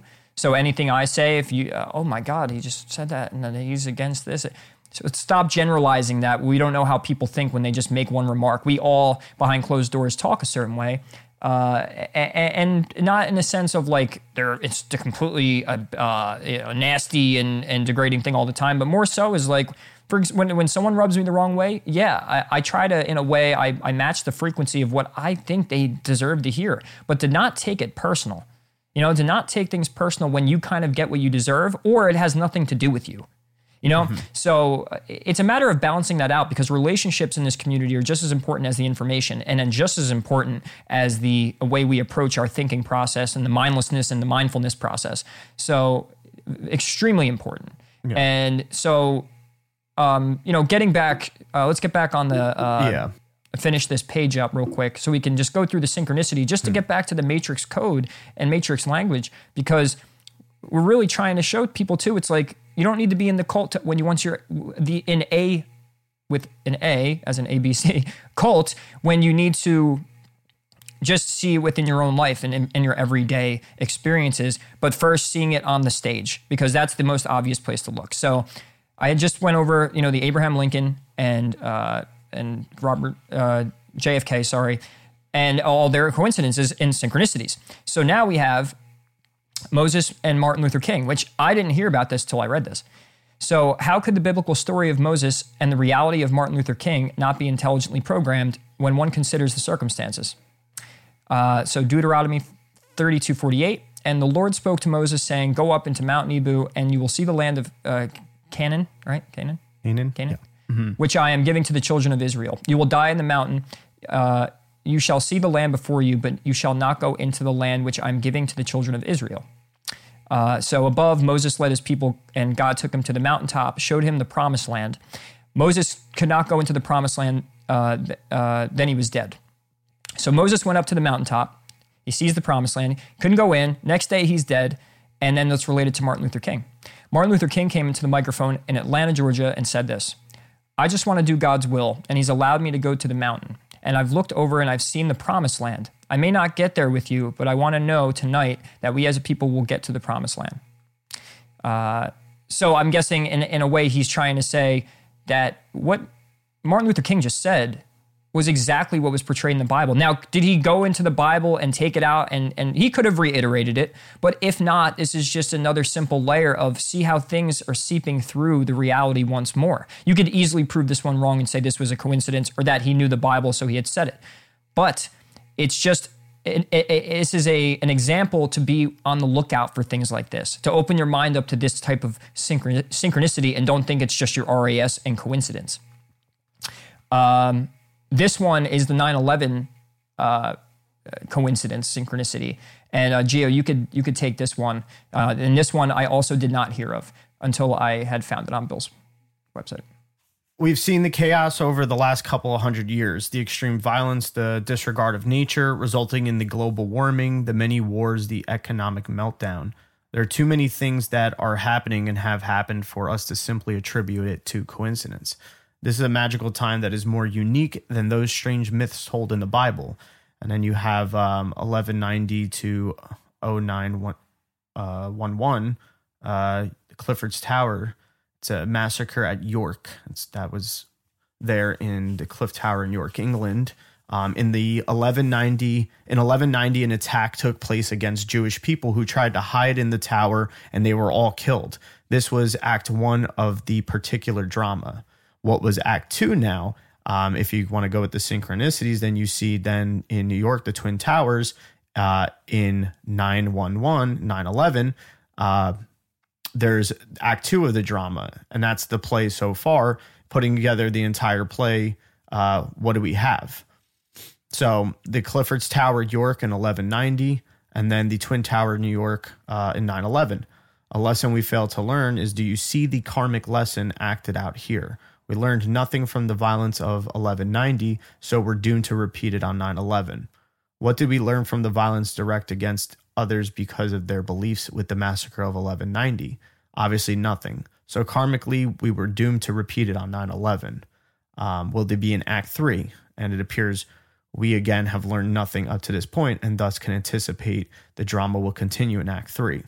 I mean, and then also, if you look at the elements too of say like even 9-11 now almost it can almost now look like from a conspiracist mind to be like oh that was revenge for the jews uh, because a lot of the jewish people that were in the tower as well um, somehow weren't at the tower at where at the tower that day or or something along those lines. And then you also have where a lot of people have shown that it's like almost orchestrated that it was kind of orchestrated by the Jews and whatever conspiracies you want to go down that rabbit hole. So there there is a link up. Now is that to say now this whole thing was constructed on purpose by the Jews? Um you know in the guise of a terrorist attack from Muslims? Like was this almost like a revenge plot and that's once again where you'd have to speculate speculate and i think suspend that belief first of thinking that this was a man-made process in that way and looking at from the sense of could it just be the parallel of or karmic redemption almost in a way? But i don't think karma would be the right word because it's almost like saying that then that that innate i mean then again it could come from something you know something forceful in our realm that's not God, you know, yes, that can have that process possibly. That's why they say, even in the Bible, that uh, Satan rules the earth or Satan, this is his dominion. Um, but until, you know, God or Jesus comes back and takes, you know, takes and reclaims uh, humanity and stuff. But that's why I say the whole karmic thing might be a little far fetched because that's saying then the innate intelligence is basically like revengeful you know, and that goes back into the story of, you know, how we've seen in the Old Testament of God being uh being a, a jealous God and all of that and vengeful and everything and like being a very violent warrior type God. Um mm-hmm. and I think that goes against all, you know, principles of what, you know, what we have been describing as God is uh or, you know, what, you know, the essence of God.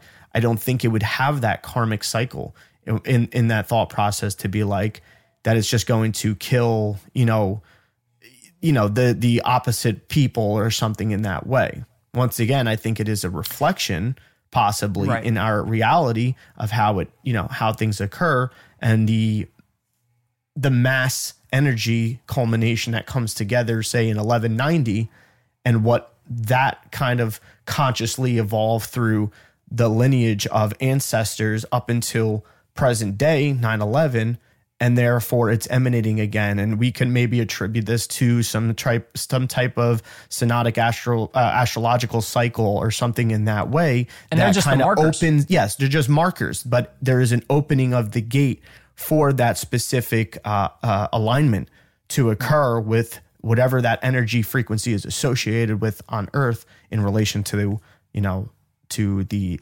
outer reality of, of the cosmos and maybe beyond time and space as well. Yeah, and I can see what you're doing here is because you're emphasizing the fact that look, and we read that straight off of Bill Donahue's Yeah. website, which is hiddenmeanings.com. I'll put a link in the uh, description box.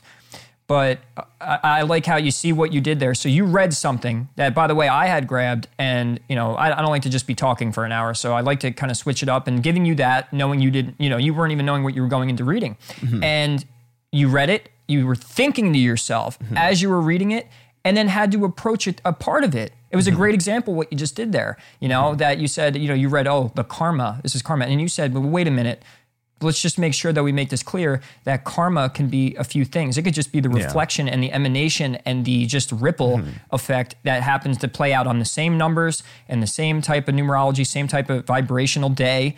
And then the story itself and the, and the little elements. Now you could say, oh, flip though, but the Jews did this on this side and the other ones. It's not the point. The There fact can, is, there is can be that thought of spitefulness, which I think that's Sure. something that's part of what we in our physical reality have kind of, in a sense, um, aggravated more and, and have brought that about more. Yeah. Yeah, and and but like things have to play out in this reality, right? So of course there has to be a reason that it happens. Synchronicities and, and experiences in life just don't oh, they happen. There has to be a story, a drama up to it. And kind of like when you're making a second um, part of a movie to a first like a series of movies and you got the the second one that comes out of anything, that there are things that repeat in the second one that were in the first one because it makes the story a story and a drama. So the beautiful aspects of this is so when you see synchronicity and you're watching the matrix code play out and then you have the markers in the sky saying oh last time this was there this happened okay it's a marker the planet itself or the electromagnetic bubble itself isn't actually the thing and you could say it's causing it and influencing it which i do believe but you don't have to do that if you don't want to believe it. But but there are statistics and things that repeat just like what we just read that show you that there are patterns regardless of how you believe actually down to the to the minuscule the most specific way of how it's happening. Well is what, what's a planet up there is reflecting here? Like what is I, well yeah there's definitely ways to explain that and and that we could go over that at, at some point uh, in the future. I- but no, no, I yeah. just I have a I have a thought though now that I feel like coming into trying to be the perspective of say somebody who's listening to this or watching this, uh, then to be like, okay, I see both sides of it, the whole karmic side and maybe a type of revenge or spite or whatever and stuff from some sort of entity or type of strain of consciousness, or I see in the sense that this is just a mere reflection of even what I said about the frequency and everything. But then, okay, coming to this understanding and this speculation, you know, what does this mean then? Does it mean that we are just doomed to repeat certain things and that we are doomed for that fate of what happens? And, or are we allowed to, um, are we allowed to interfere with it? Are we supposed to put a stop to it in some sort of way or shift the momentum or the direction? I think that would be a main question of a lot of people in that scenario. And, you know, I mean, I would have for us to think about it more. I would like to see what you have to say about that because that's something I'd have to think about and be like, hmm, you know, that's, that's a good question. Yes, of course, we know that certain things are, you know, meant to happen, I guess, in that sort of way. And that's the process of it. But is there something to understand and know to soften the blow, you know, or are we supposed to try to avoid it at all cost? You know, I think that would No. be the million dollar question. That's that's and I, I would say no. Mm-hmm. Yeah. Um, I don't think because you use the word avoid. yeah. No, because when you're avoiding, you have an anxiety. You're putting an energy out and anticipating it, which probably actually is perpetuating it. What I would say is how when these transits are coming up and we know and that's what the stars are for is you know this time's coming up so oh this it's potentials right? It's probabilities. Mm-hmm. It's influence. But we do have the the chance factor and the free will factor and then mm-hmm. you have the influences of the planetary energies or mm-hmm. just the fact that they're telling us for some reason the patterns of this place and it's playing out down here and that's just a mirror of it up there. Regardless of what it is the fact is is when we have these things documented and they're in history and we know the stars are telling when these things are going to happen through statistics through absolute proof. And you could go look if you look look cosmos and psyche go look, read that video if you want to open your mind up to what i'm saying here uh, by richard tarnas. And so with that right i think that we can only prepare for those times and not look to avoid it but look to get ourselves in a better position and a better chance to then use the tra- i think there's polarities to a transit. I think there's a way to conquer and and evolve with the transit and then there's a way to experience a death and experience moving backwards and whatever so if i knew i had uh, a planet like say pluto going into destroy uh, into my second house and my second house rules my body and my finances and my values knowing that that's going to then now come in and have I will I will uh, experience a death and rebirth in my area of the second house of finances, values, and all of that, in my body. That then before that's coming, what I could do then is be prepared to lose things, be prepared to get detached from things, uh, try and and um, almost speculate on okay if this is what this planet does when this comes in and this is through statistics it tells me this then okay now that that's coming how could i prepare for it? So i would say we can only prepare and do the best we can through each transit and how could we use it to our advantage opposed to avoiding it? So it was just your play on words. And I and I also think that like now like I'm going to use this is a thought experiment using what we were saying before about um basically being able to look at certain experiences. Now let's look at 9/11, right? In in alignment with what I was just saying about, you know, which is it then? What are we supposed to do about it? Um are we supposed to do anything about it? I think about the sense of people who were fated to go in that day or who were on those floors, who must have got a promotion and went to that level or something like that, who was just fired, who was late to work. They were, whatever reason, they were running late to work or they were out sick that day and stuff. What role do those people play in the whole, um, in the whole breakdown of it of it going down. And I think using that understanding, say, of somebody who survived that day, think about the process that maybe would have happened for them. There could have been a complete destruction and depression towards it and you know uh, survivor guilt all that stuff and it could have been reflected in the wrong way in that sort of sense and they could have self-destructed um, or that person could have took that whole experience and of course the grief is necessary. Absolutely the grief is necessary. But after going through the grievance process uh, process uh, then being able to now shift and value their life in a different way um, and in turn who knows spend more time with their family. They go and open up uh, you know they some charity work. They you know it doesn't have to be all these airy fairy type things either but there's just some sort of way that they could have shifted and it's a lot of people.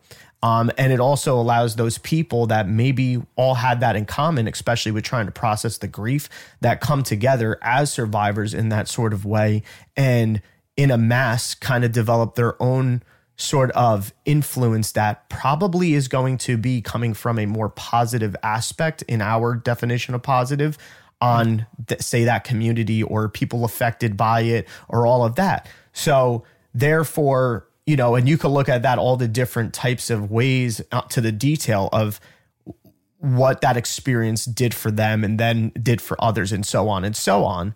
Um so that's where i think you also get that answer of being like no we're not meant to stop it.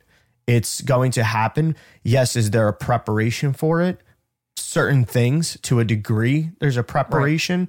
Um, you're not going to know specific details or exactly when sometimes. You may know a general area. Um, like I, i'm thinking somebody who maybe even was so in tune with the astrology that day.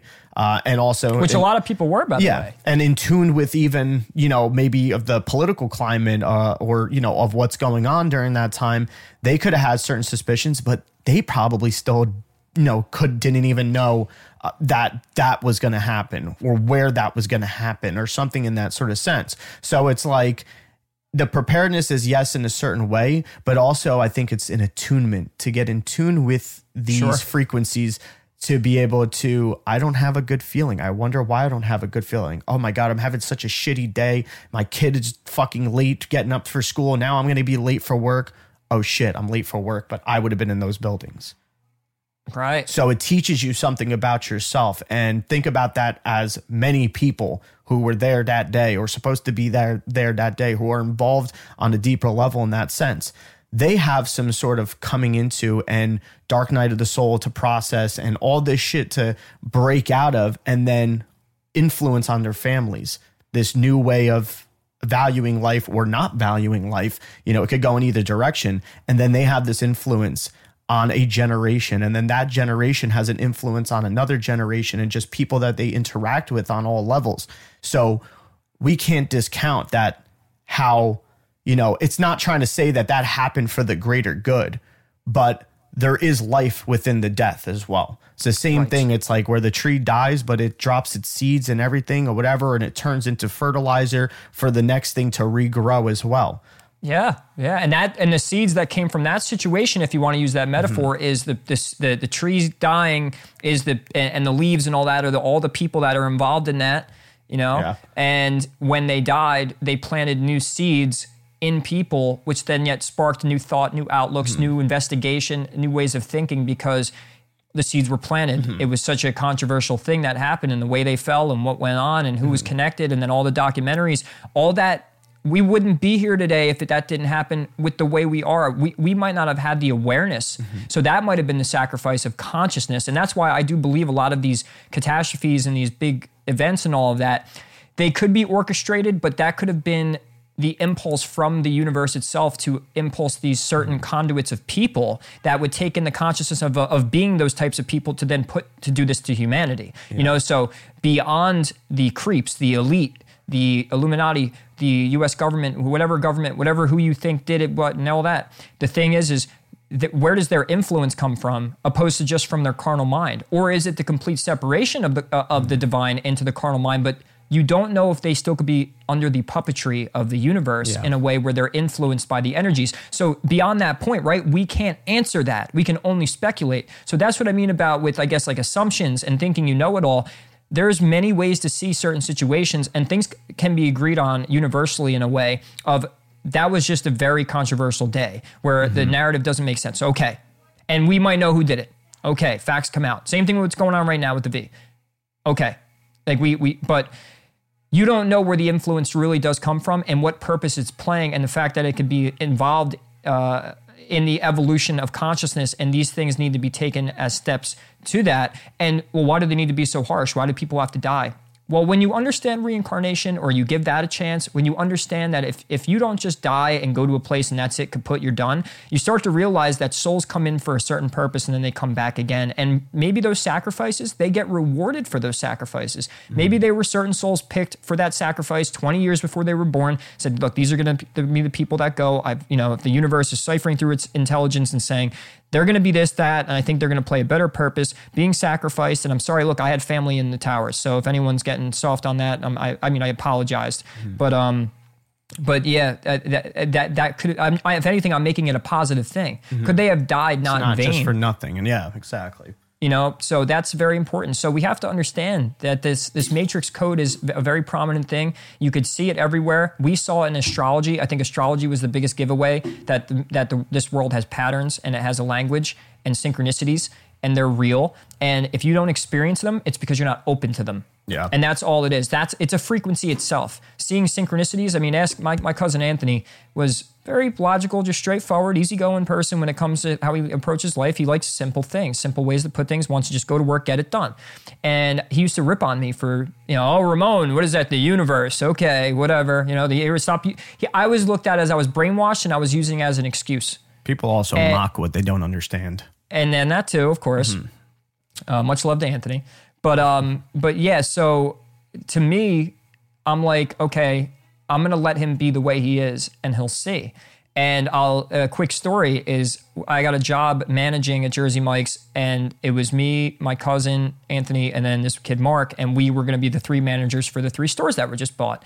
And you know he's starting to come around. I think there was a few things that came up on a commercial that we used to say as an inside joke. I think like we used to go hum hum hum like this stupid thing we did right, and then we we uh, we saw a fucking commercial of the hum Verizon thing and we're like like and like if you lived up to that it sounds stupid but if you lived up to the moment and experienced the inside joke and it wasn't just that there was more to it and there was also one with skeletor where we used to say you're finished you know we said all the time like, you're finished pal and um there was a Skeletor commercial of like some company, and it was Skeletor going, That's, or uh, the, the He Man going, "That's it, Skeletor, you are finished." And in the way he even said it, and I'm going, "Man, Matrix code." But there was a specific thing that happened here that really put him over the edge, and this relates back to the synch- synchronicity frequency.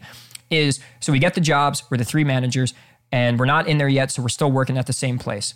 And then when we're talking, I go, "Dude, we're like the fucking, we're like the Three Stooges, you know, the Three Stooges, Three Stooges of the subworld at Jersey Mike's." And I swear to you, no more than five minutes, maybe less later, a guy walks in. He's looking up at the menu. How you doing, guys? And he unzips his, his jacket, and it's the Three Stooges. And I'm sitting there like, and that got him. That got him. Yeah. He's never he never forgot it. And why do I? And you, once again, if you're a coincidence person and you don't, fine. I'm pretty sure if you've listened up to this point, you're going to agree with me at that synchronicity. So from there on, I get calls from him telling me universe stories, telling me synchronicity stories. And why? He tuned in. And once you tune in, it's not just your RAS. Of course, that's a thing. You buy a car and all of a sudden you see the car everywhere. I, I get that. But when you see numbers, Geo, 37, Oh, yeah, come on, absolutely. come on, Yeah, right? We see 37 everywhere. And I'm the glad. I, I worked up to this point because I have something to show everybody. But yeah, right? Like, can do you not agree, Geo, that like synchronicity itself and truth itself has a Mm-hmm. frequency? yeah, absolutely. It's like you're coming in contact with that frequency, whether you're somehow emanating or tuned to it or whatever. Like that's basically just what feels like actually happens. Like that's why it comes about. It's different. You know internally, deep down inside, maybe you don't want to admit it. You know when you're looking for something. But when you know you're not looking for something and it still shows itself constantly, that's where you can take notice and really be like, okay, like something is going on here, you know, and we may be looking for some sort of specific answer. I know I got that feeling a little bit when I was like, why? Why is it constantly, you know, these numbers, these ones all the time, especially when now that I just put it out of my mind and like I really don't like think of it. And even sometimes I see it, but I don't really acknowledge it too much. Like it just The amount kinda, like- customers you had, right? yeah, like yeah, yeah, that's Like what I mean. Like I like said, that? I'm I'm just counting up how many people we have in the book, and next thing you know, hit the plus the equal bus button, thirty seven, and I'm just like, man, Dude, the uh, I'm watching football, and football is a big thing if you want to see synchronicities with numbers. Aaron Rodgers had 37 seconds to score a touchdown, and that was like a headline. And I'm like sitting there, like, dude, like it, it- it's all over the. So you're right, like Yeah. that. So once you're tuned in, you don't have to look for it anymore; it just comes to you. Yeah, exactly. And then with that with that attunement and that that you know that just those experiences those experiences just help you uh, further understand this whole essence or understand this whole essence that goes on, and therefore it just allows you to more frequently, um, you know, with this understanding of nature in that sort of sense, and that we're all we all are it, and it is us. And then being able to go through life and more frequently think about you know intuitively or whatever that process of which everything kind of has this this similarity that every it's all the same therefore you begin to experience uh, a- new perspective on life and you have new experiences because of that and you have new things that come into your life and other things that also are released and exit your life and they could be things that the things that exit your life could be things that you thought you really wanted or you thought you really needed. Uh, you may not even really want to let go of those things, you know. And yeah, it could be a relationship. It could be other physical things too.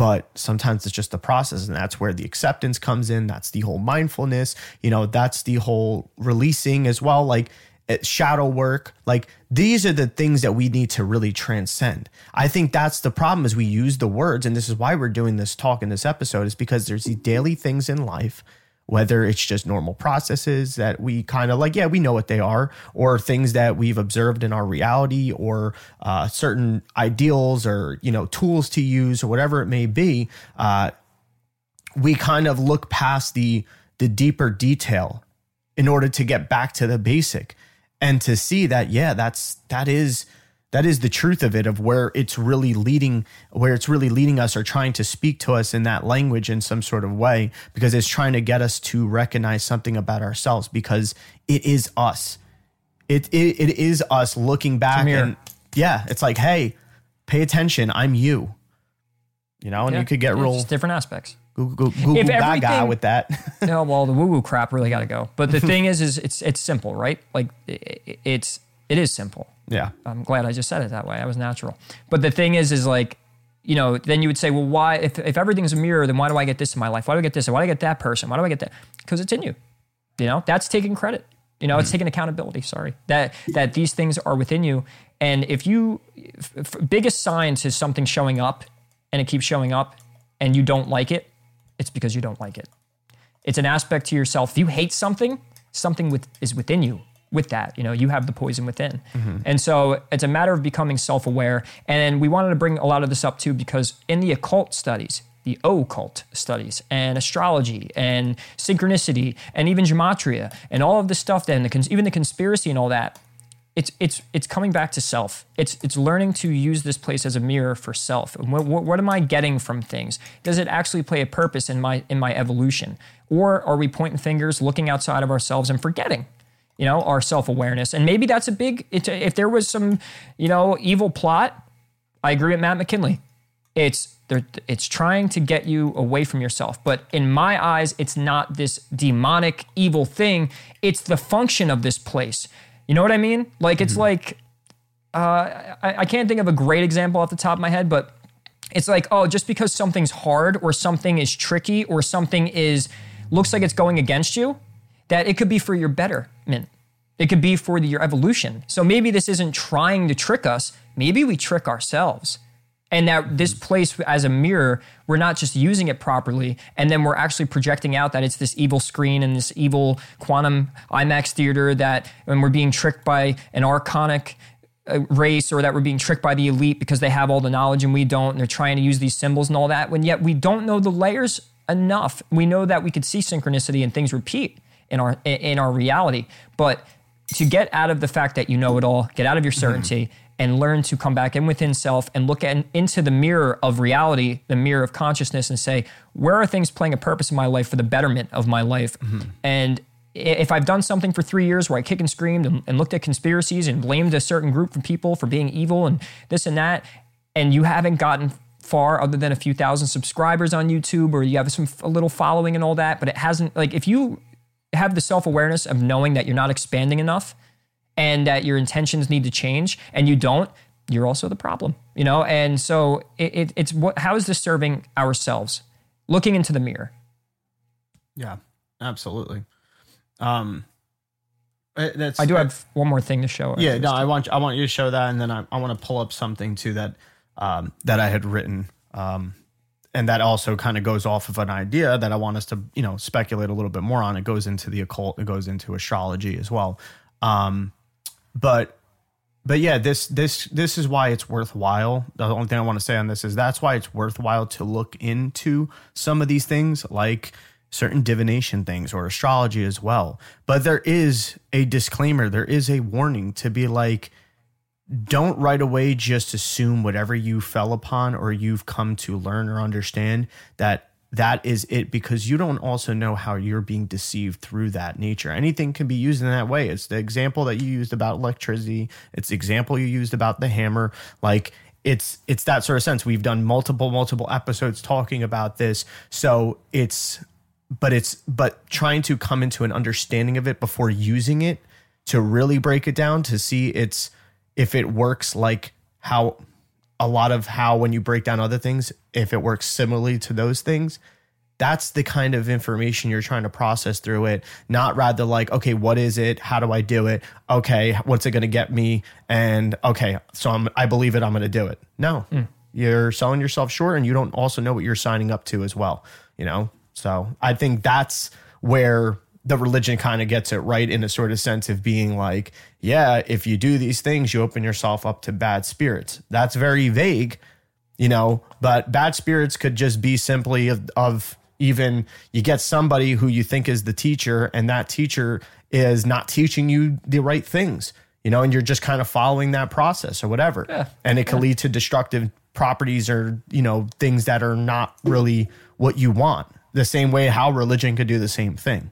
So, you know, that's the thing to really keep in mind is observe it first. Observe its function, its fundamental principles, you know, what it consists of, how does it relate to uh, other other things and their functions and does it seem in line with nature? Does it seem in line with all these uh, bodies of processes that uh, all of nature has? You know, that's where you can kind of come to more of that understanding and that inner knowing of being like, all right, this is something I want to jump on board and really, you know, engulf myself in.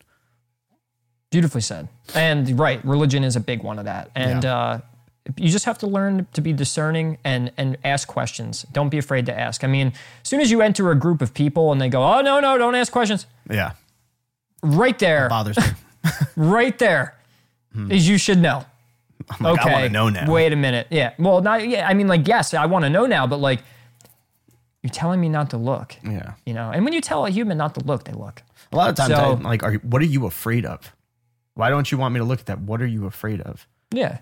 Why are you so worried about me if I then go get caught by the devil? If that's your belief in a demon, don't worry about me. This is my own choice, my own decision. Stop treating people like they're children because then now they act like them. Yeah, Well, you know, you're gonna the results again. Looking in society, uh, it's like duh. I I could see how the, the results came about. I really can see how people developed all of their you know dichotomies and paradigms and all that stuff. So like that's to me, it's self awareness, asking questions. It always relates back to our speculation, right? yeah, And um, to, to end this little synchronicity uh, piece here, um, this was my personal synchronicity. Now, back probably in October, maybe, or just before the Bucks Super Bowl in 2021, we knew it was a five year, and I kept seeing five everywhere. So I documented it. And this is my, so we showed you some world stage synchronicity. Here's some of my own that I documented. Uh, and Gio was following me along the whole, the whole journey. We, we couldn't shut up about it. So 2021 is a five year. Two plus zero plus two plus one, five. Right? So Bucks win both of their Super Bowls on five years, and also the North Node both being in Gemini.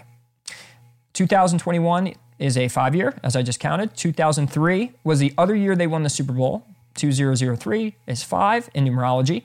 And they, you know, and, and these are both prominent years of defense and very similar vibes and all that. And we won the Super Bowl on those years with the same North Node as well. So it, during the season, um, Bucks ended up being the fifth seed in the 2021 playoffs. Bucks win by five in the NFC Championship against the Packers, 31 to 26. Bucks had five sacks in the NFC Championship. Bucks win uh, in the division round against the Saints, which the total score summed to five, 30 to 20. They won the Super Bowl on February 7th, 2021, which equals a five day in numerology, adding the, uh, the two, the seven, and then 2021. Uh, the- okay, Brady was pressured five times in the Super Bowl. Brady earned his fifth Super Bowl MVP. Bucks were the fifth uh, seed in the wild card. Bucks lost only five times in the 2021 season. Super Bowl 55 itself, two fives. Uh, five plus five is al- also 10, and that was Brady's 10th Super Bowl. I'm a five, by the way, in numerology, and I have a lot of numerology and gematria connections to the Tampa Bay Buccaneers, and I'm going to say a few. But I'm a five, and my cell salt as a Gemini is Kali Mur, which is also cell salt number five. NFC Championship was won by the Bucks on my mom's birthday. That was very interesting to me too, because there was a lot of significant days in my life last year that things happened where there were big connections. Uh, I had a dream around April, May of 2022, foreshadowing a game between the Bucks and the Packers, and I still remember. It. I remember running down like this slanted road, and at the end of the road was a, a game, and I was running to see what the game was, and it was the Packers and the Bucks, and this was in April and May. it was about a year almost before that that game.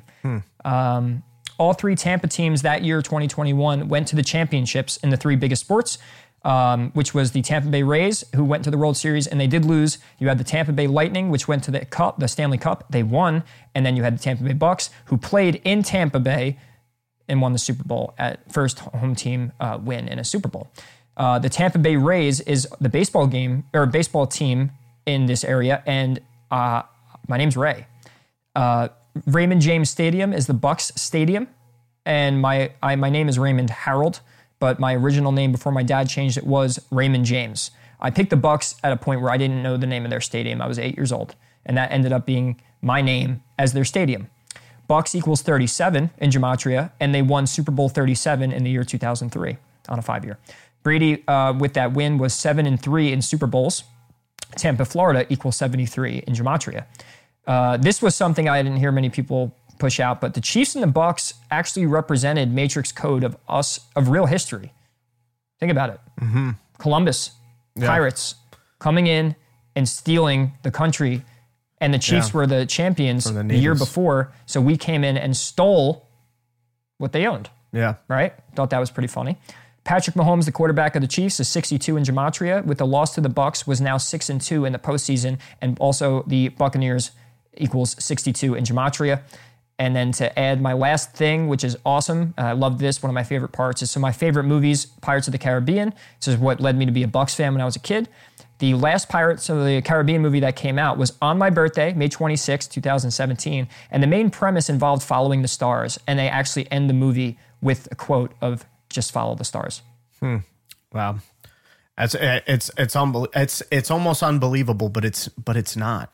Especially when you view it from the sense of our logical mind wants to wrap around some sort of reasoning that's so, you know, materialistic or superficial, but in the end of the day there's something about the essence of who knows, we can say maybe it's something about pirates or the seas or something along that that has some sort of frequency that gets back to some sort of element uh, when it comes back to some sort of form, you know, in that way. And, you know, we kind of, you know, if you look from down to ourselves in these moments, it's just, it's part of that emanation.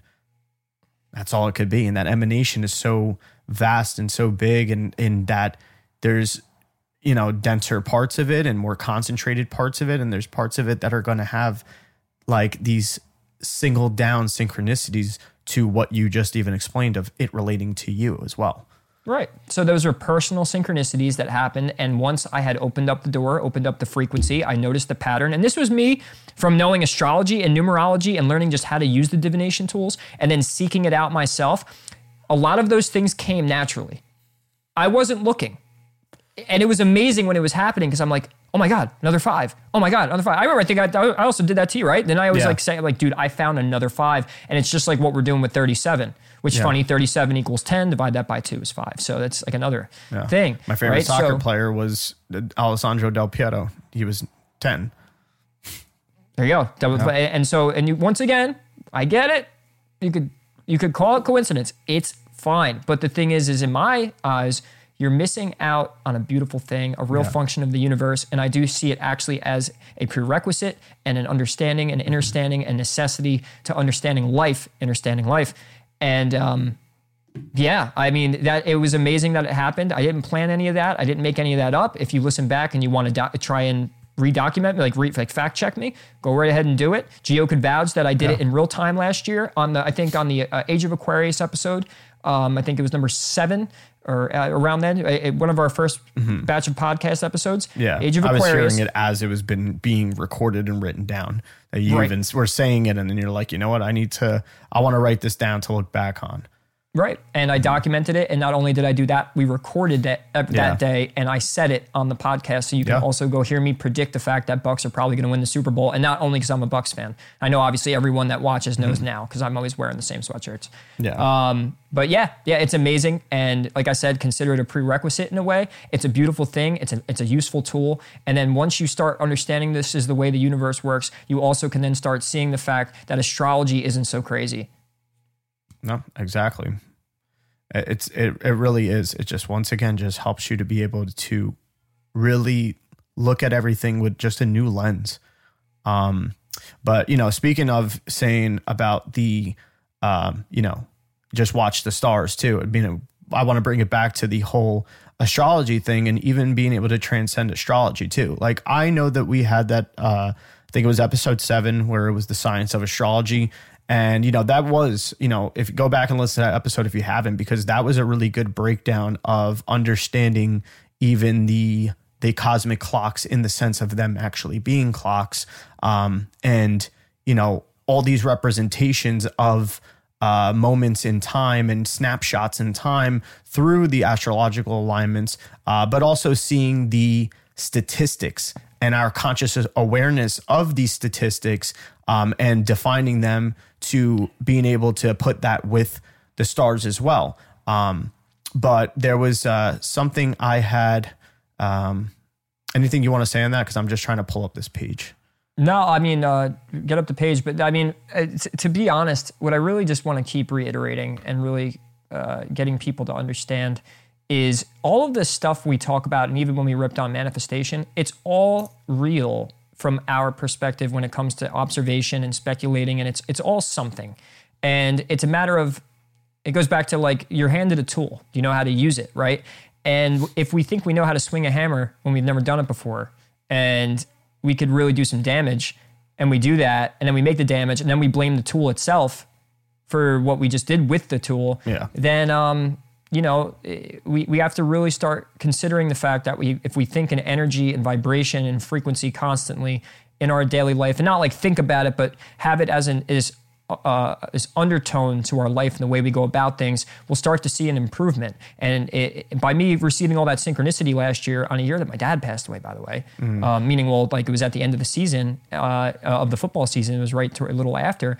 And I, I, so I count that as the same, like the football season in a way, as I'm doing all that stuff and I got crazy things going on. As I'm studying this, I had, I felt like I was um, being guided right? I felt like uh, the universe was on my side, and even though something bad or bad had happened in my life, something detrimental uh, to my state of mind for a little while, when you see this stuff, there's this feeling of that you're protected, that you're watched, that and in a good way, not a creepy way, but you're you're you know you're guided. And when you when you unlock that door, it does open up actually to a whole new realm of perspective, perception, and mm-hmm. and, and, the way you go about your life. Yeah, and that just opens up room for you know possibilities, you know, and the un- acceptance of, wow, things are possible. Right. Rather than constantly just feeling like, ah, who am I kidding? And, I'm, I, I know that you are too, or have been at one point in life. And I know that I have definitely been uh, very much so in part of my growing up process um, has been that very cynical, doubtful type nature. Um, and then wondering why shit doesn't go a certain way or you know the ability to try to put it, the blame on something or someone else um, yeah that doesn't help. So once you learn to eliminate that feeling of impossibility you and you see the possibility through these certain uh, occurrences and ways of looking at things it, it does. It opens it up and you do start actually opening the door to some some types of manifestation. Yeah and you and you remove a lot of things from the mirror yeah. which will make you very happy. Mm think that's I could, I could vouch for that. Yeah. Once you say when once you gain a certain uh, uh, amount of knowledge and, and awareness and consciousness, and you see that the universe is speaking to you in a more polite manner, kind of giving you more things that are for your development and for your mm-hmm. evolution, mm-hmm. or at least it was always doing that, but now it's on a point where you are on the up spiral opposed to the, the downward one. Once you change that momentum and you get beyond the point, it would take something extremely devastating to knock. I think once you get to a point, you're good. Yeah. You know, like once you've reached a point of transcendence that it, it, it, would take like, you know, someone to beat me over the head with a bat and make me forget all this stuff. And even, uh, who knows, maybe my soul would even still know, right? Because at this point, it, there is a knowing. it, it is true uh, that w- uh, once you unlock this, it's a beautiful thing. It's a yeah. beautiful life. And then you want to help people. Mm-hmm. Absolutely. I mean, it's it, it really it really is eye eye opening in that sense. Um, but yeah, so we were talking about now with that same mindset, uh, that mind concept. Um, you know, we were talking about astrology, right? And it's like, how does astrology factor into this? And that is part of the occult. And I think we'll be able to get that understanding of maybe some, you know, you could go into whatever type of uh, specific symbolism or ritual type thing uh, while understanding something in this way too, and what we've been saying to apply it to those things as well. Uh, they may just have different ways of being perceived, but I'm going to bring this up because this is something that um, I was, you know, hearing something that Rick Levine uh, had had said, and I just kind of built off it because it made a lot of sense with how we're even uh, talking about things. So um, you know, when talking about like all these different types of, uh, you know, things like astrology or predictive methods, intuitive stuff as well, and stuff, there is this uh, way of thinking at it that it almost had that it it's attributing specifically through it the power. Um, so I'm just going to read what it says here. Some some are using the methods of discovering the predictive elements of astrology, which may many times be misguided.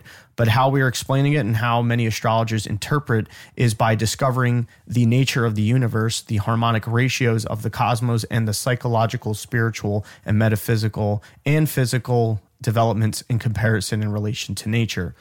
Um, so we a lot of the times we think that the zodiac there's a misconception of that that it's the actual zodiacs themselves and the constellations that are providing this energy which who knows? They may be. Um, but when trying to give the real validity of, of astrology it's best to think of there's a 360 that encompasses us right? 360 degrees that encompasses us and there is ways of dividing up this space um, and how it collapses from this 360 space into the center point, which can be us or the zero singular point of consciousness, all of that. So, in that sense, the zodiac itself as a conscious concept is a man made construction. You know, that's why when people, you know, want to throw in the 13th sign and stuff too, like the 13th sign is just a makeup of Sagittarius, uh, the, of the constellation Sagittarius and um, and Scorpio. But I mean, there is a whole mythological story behind it, which is absolutely interesting and really breaks down understanding Scorpio in a new sense too. Um, which I think we're going to have a talk with that astrologer Amanda from uh, um, Magic Mindfulness or something like that. Um, yeah, she has, she has a she yeah she has a great great you know she has a great analysis on Ophiuchus, which I wanted so hard with my own thinking and how I'm fixed in certain things to combat it. Um, but there's, I'm not going to give it up, but there's a lot to it that, uh, that really kind of gets the juices going and you can accept certain things. Right. Um, but yeah, so the zodiac looks like the tropical zodiac is partially based on the equinoxes and the solstices, which are objectively occurring phenomenon, but the interpretation is filtered through humans. So first of all, we get the names of the zodiac in astrology through the names of the constellations. Their actual space, those constellations' space in the sky, aren't necessarily the uh, spaces of the zodiacs in astrology. You know what I'm saying? That's why it's not, that's why sometimes you could look and see in the sun, you know, you, you, we're in Gemini and stuff, but it looks like it's in the constellation of Cancer or something like that. It's because we're not going based off of that. We're going based off of a divine harmonic mathematics of div- yeah. dividing up the sky. And, and can I interject? Yeah, yeah, thing? absolutely. I feel like the tropical zodiac is meant for everything local. And yeah. then when it comes to the sidereal, which what you're talking about, mm-hmm. where if you actually look up in the sky right now and the sun's not in say Aquarius, it's precessed. Mm-hmm. The precession of the equinox and all that, and and the sidereal approach, I think it just has a different assessment to it mm-hmm. and a different application to I was, it. I was just thinking that. Mm-hmm. And I think that's where we have to just keep that in mind as well. So it also doesn't deny the fact that people think there's a 13 sign. It doesn't deny yeah. the fact, you know, even though what you're about to say really kind of to me proves uh, on a more logical basis that 13 just wouldn't work and that yeah. there is a reason for the 13th exactly. there is a reason there's 13 months in the lunar cycle mm-hmm. there's thir- you know once uh, jesus is the 13th because of his disciples 12 and then jesus so there is this ascension process, I think that has to do with a lot with 13. But anyway, sorry, carry on. I that's think just I, my I, that's what I'm saying. Like, I'll leave the conversation for when we do this talk with Amanda. Right, right, right. Uh, because th- this is how I saw it. In because I'm, a, I told her too. I was like, I'm a denier of this 13 sign thing, but for certain reasons, um, which now I know how she explained it by listening to the podcast that she did, the Lightworker series in Unexplained. Um, she broke it down and she even went to the mythology of Ophiuchus. So, in my sense, there's an energetic way of using that and understanding that, and to also sure. see a deeper part of the archetype of Scorpio uh, and also Sagittarius. But you have to be able to look at it from that sense. It doesn't mean that it changes the zodiacs, though. That's my opinion, Right. though. It does not change what you are, and I think that's her opinion too. But we'll we'll see when we have that talk. So stay tuned to that.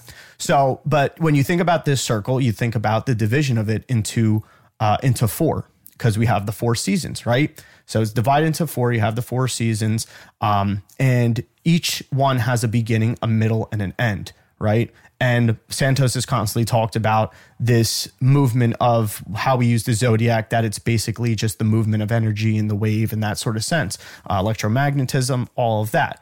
Um, I've also explained about you have the generative part of the energy, the conserved part of the energy, the corruption and the destruction of it as it moves through. Um, which I mean, corruption, yeah, destruction. But when I say destruction, it just moves into another, uh, it moves into another energetic form. Yeah, death, rebirth. Yes, exactly.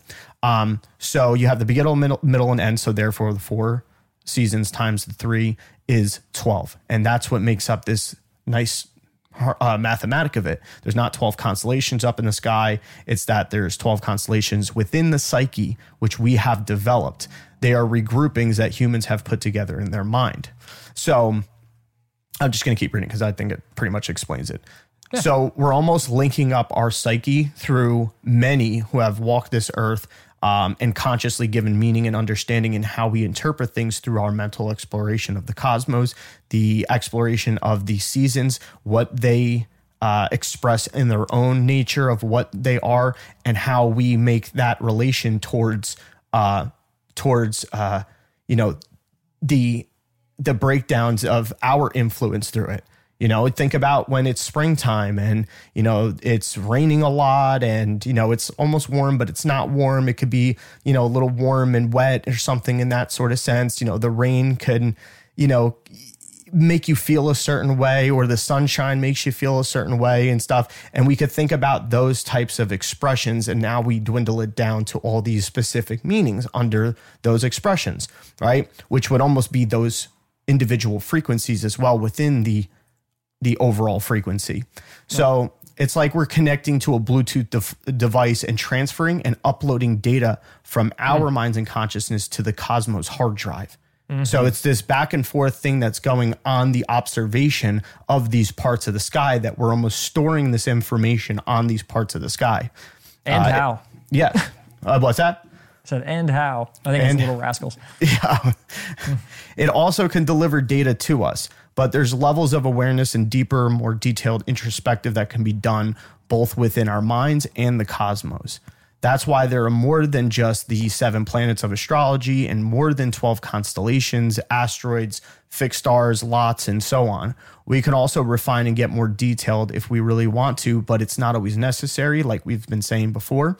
Uh, and also, the question is with some of those more detailed or minor aspects, is is there enough statistical data to support the interpretations of some of these? Because is there enough collective awareness of these celestial objects and their detailed expressions, or these um, divisions and these spaces uh, within our observation? Do we have enough collective information that we've processed through it, um, or is it just you know the, that's why some of the things like maybe looking at Chiron, Chiron's fairly uh, you know fairly newly discovered asteroid. It has this, you know it's what 2003 or something like that. Uh, no. think it's I want to 2003. say it was actually the 70s or 80s when it was in Aries. Whenever No, it I'm was saying when last was, in when Aries. it was discovered. was it that late? I think it was 2003. It was discovered. Either that or that's Ceres. Okay. Ceres.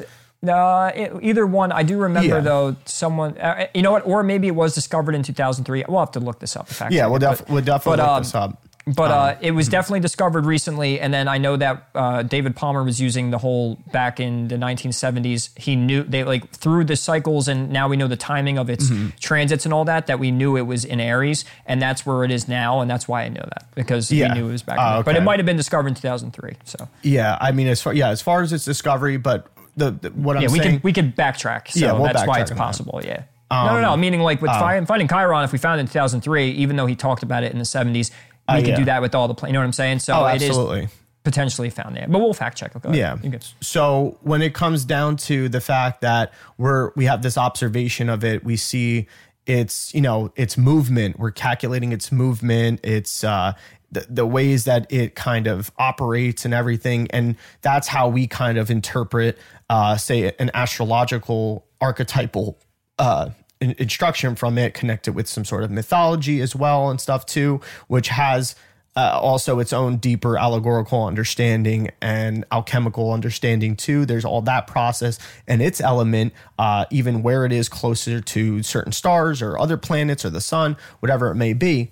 Um, but the thing is, if it's a more recent discovery and we're observing it and we're giving meaning and detail to it, um, when we start going further and keep detailing it, it may not necessarily be that because we don't have enough data to support it. We don't have enough occurrences. That's why you see with a mm. lot of athletes, you know, we've known Mars has been around for a long, long time. And we've seen and have enough data to say that, you know, a lot of athletes have predominant Mars placements. You know what I mean? They have very, very specific, you know, very specific Mars placements, most uh, most athletes as well. Uh, so it's the same thing as like, well, we will achieve more of a better understanding of Chiron as we keep going through it and observing it and testing out the data with uh, within it. So, um, where was I at? Um, so, is there enough statistical data to support the interpretations of some of these because there isn't enough collective awareness of these celestial objects? So, validity is really just a question of how deep can the mind and intuition analyze something and then test that analyzation as well um, of how f- the frequency of it, how frequently it comes about in this sure. specific placement or snapshot in the sky. Um, and then the aspects on harmonics are one and the same when it comes to astrology. Uh, I think we spoke on that. We were already speaking on that a little bit. Um, I came up with this with you know, and I, I, I, you know, we'll go back into how when I asked you about this Ray uh, of looking at the zodiacal wheel, that it's almost like a fretboard, a fretboard of a guitar or a keyboard.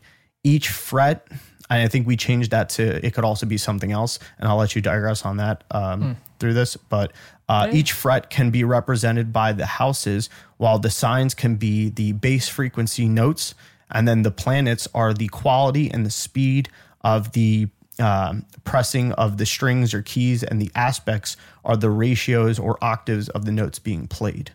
So it's a one way, especially if you're looking at it mm. as like astrology and the aspects and its influence when you look at it almost like harmonics. We get certain notes that are played through instruments as well.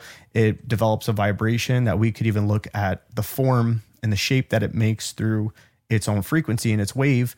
Um, and then we also know how it makes us feel and how that feeling produces a type of thought or a belief or an action. Hmm. Yeah, yeah. Honestly, in its own right, and it's in that uh, comparison and metaphor, it, that works because you got to the point, right? It's mm-hmm. a great explanation. There's there's nothing wrong with that. Now, if I had to give my own reiteration of it, I would say that you have 12 keys in mm-hmm. music. So okay. 12 zodiac, yeah. 12 keys. And then the planets are like the instrument being strummed. Yes. Passing through each key. And sometimes keys are dissonant. Hmm. You know what I'm saying? Yeah. Sometimes, or and you could even see, you could say notes the 12 chromatic and harmonic notes, which I mean, but I would rather use keys. So some keys work, some keys don't with each other. And then sometimes make a nasty sound, a dissonant sound. Sometimes it makes a very enlightening and very positive sound. Mm-hmm. So um, the color of the keys and then the planets being the instruments going through them and how those instruments harmonize within each other mm. going through the keys yeah will then harmonize as well but regardless of that, that that's just another metaphor where mm-hmm. this one is also proper yeah, but regardless, regardless, and I like that explanation probably a little bit more. This is why I'm, you know, I'm not a musician, you know, that see, you have a deeper understanding of music, and now intertwining that understanding and how it reflects. Imagine if you didn't understand some of the things that we were just talking about in this podcast. Imagine being a musician and being it, it being related to you in this way.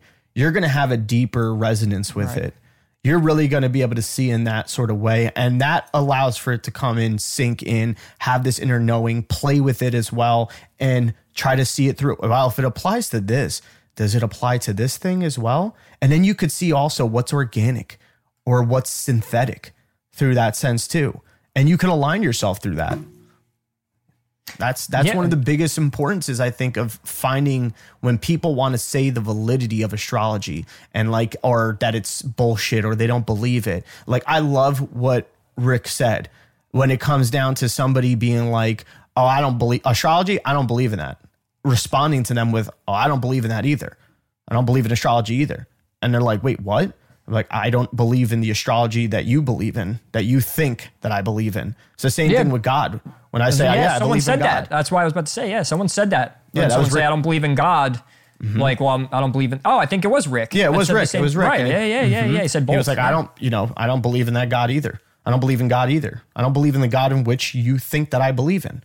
It's it's a lot. It's a lot more than just the uh, generalized uh, archetype, uh, like archonic. Uh, ty- no, it's it's there's a deeper and there's a logic to it. There's a realistic logic to what it is when I when when observing this in Yeah, that sort we of way.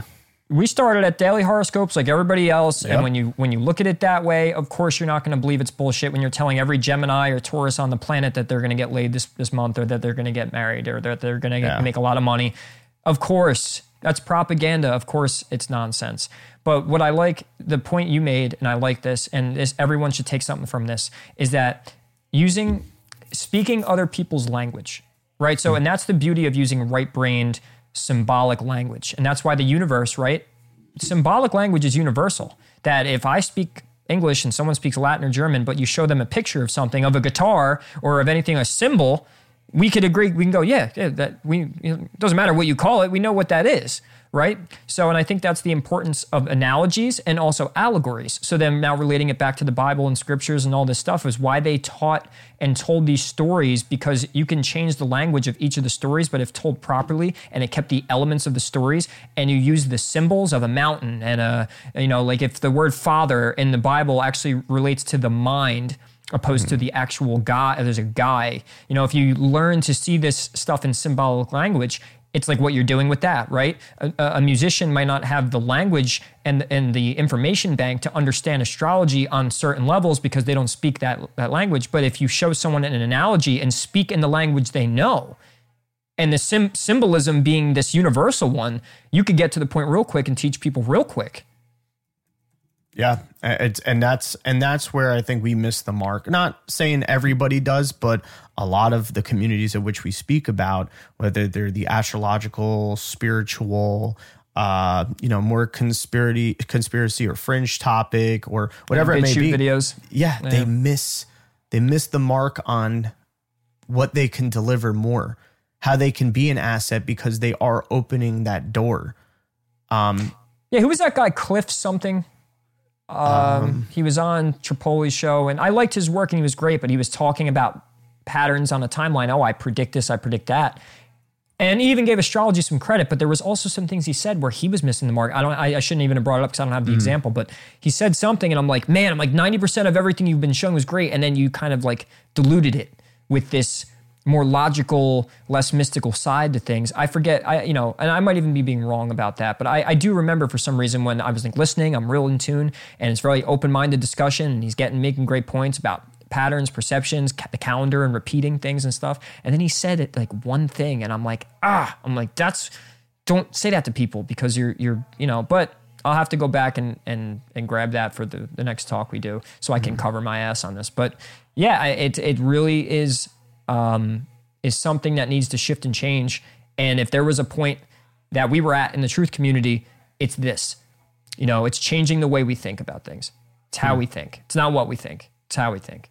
Yeah, exactly. You know, it kind of reminded me of what you were said uh, with that whole thing about the mind being the father, and it's once again, it's breaking down that what would be con- considered the divine masculine, divine feminine energy that's within all things, and how it cooperates together and stuff, and how we have that still within us as well. Sure, there's one that's probably more predominant than the other. This is why we have the expression in the genders that we have, but um, when you even think about it, um, I think this was, I think Bill had explained it this way. He broke it down that in Hebrew, father was uh, Av, uh, A H V. But it was just, it was just almost like when I heard it the way it was, where it was like one was the sound and the expression of father was ah, and then mother was Um, so it's like eh, once Right, again you're seeing that too, and that also comes down to the atum, atum, the atom as well. Mean, atom in the Bible, the atom itself, you Yeah. know, the splitting of the atom, being goes the on rib and being on. taken out. It, it's it's it's it's a language the Matrix speaks and just has different ways of expressing it through different symbols, but that are relatable Mm-hmm. in a way, so that it could be passed through time. Because because words can change, things can change, but there's one thing that doesn't change, and is it, it is is the the, Mm-hmm. the symbols of this place. The interpretations can change, Mm-hmm. but that's why the initiates and that's why people in, in secret societies and, and stuff like that. There's a training to go through to see things properly, and they are documented. And the correct way to see it is only given to those people who are willing to be initiated, which means step out of your indoctrination.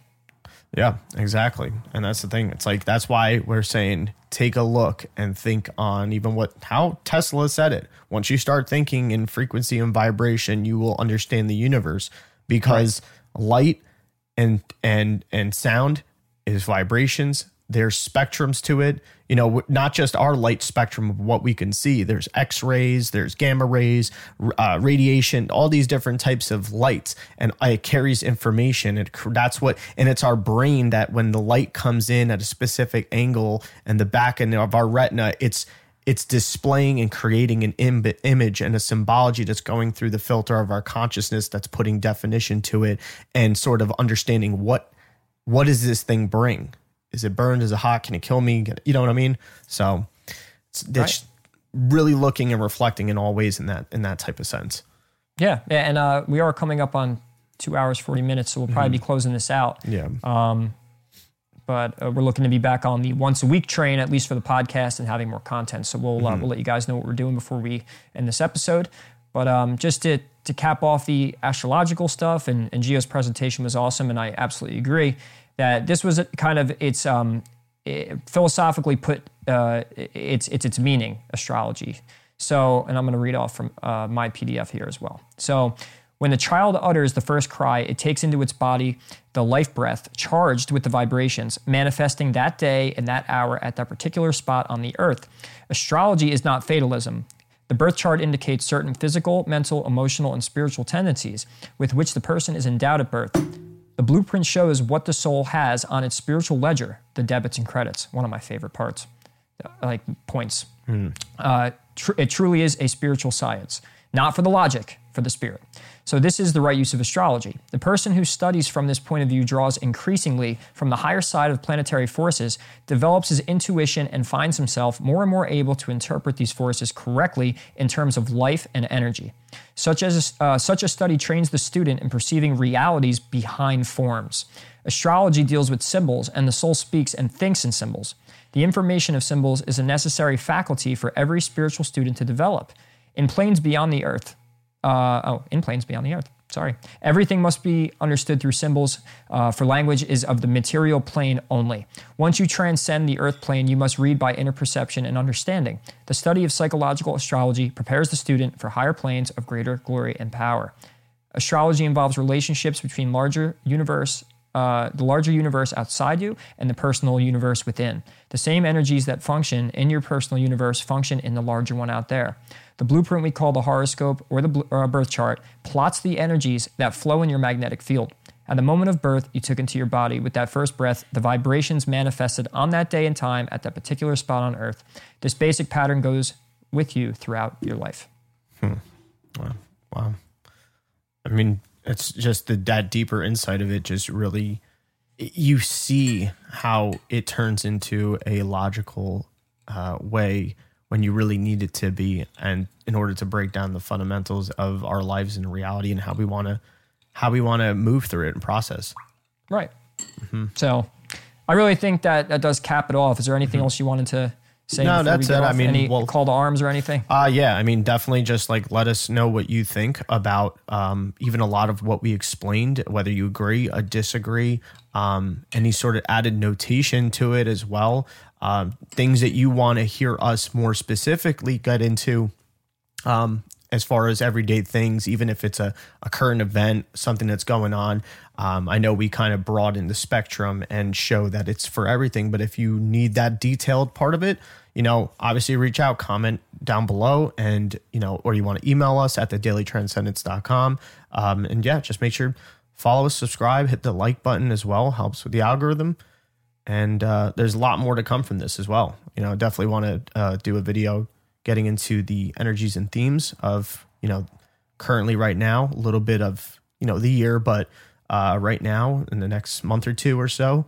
So that be on the lookout for that as well. And yeah, that's about it.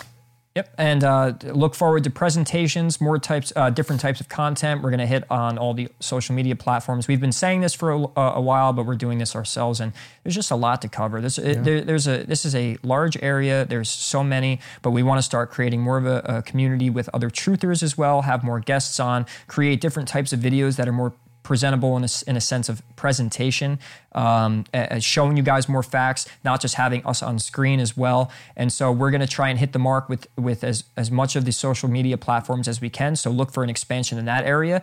Uh, don't be afraid to engage with us. Don't be afraid to even debate with us. It doesn't matter to us. We are here to expand our mind and consciousness mm-hmm. and help humanity in itself. And if it takes us being told that we were wrong or maybe we should change the way we, we look at things and all of that, that's what we're doing this for. We're not doing mm-hmm. this to preach. We're not doing this to be some diplomatic uh, cult leader. We're not doing this for just our channel. We're doing it for the love of it, of the knowledge of God, of the universe itself, and for humanity. Mm-hmm. So we appreciate your time. We appreciate your patience.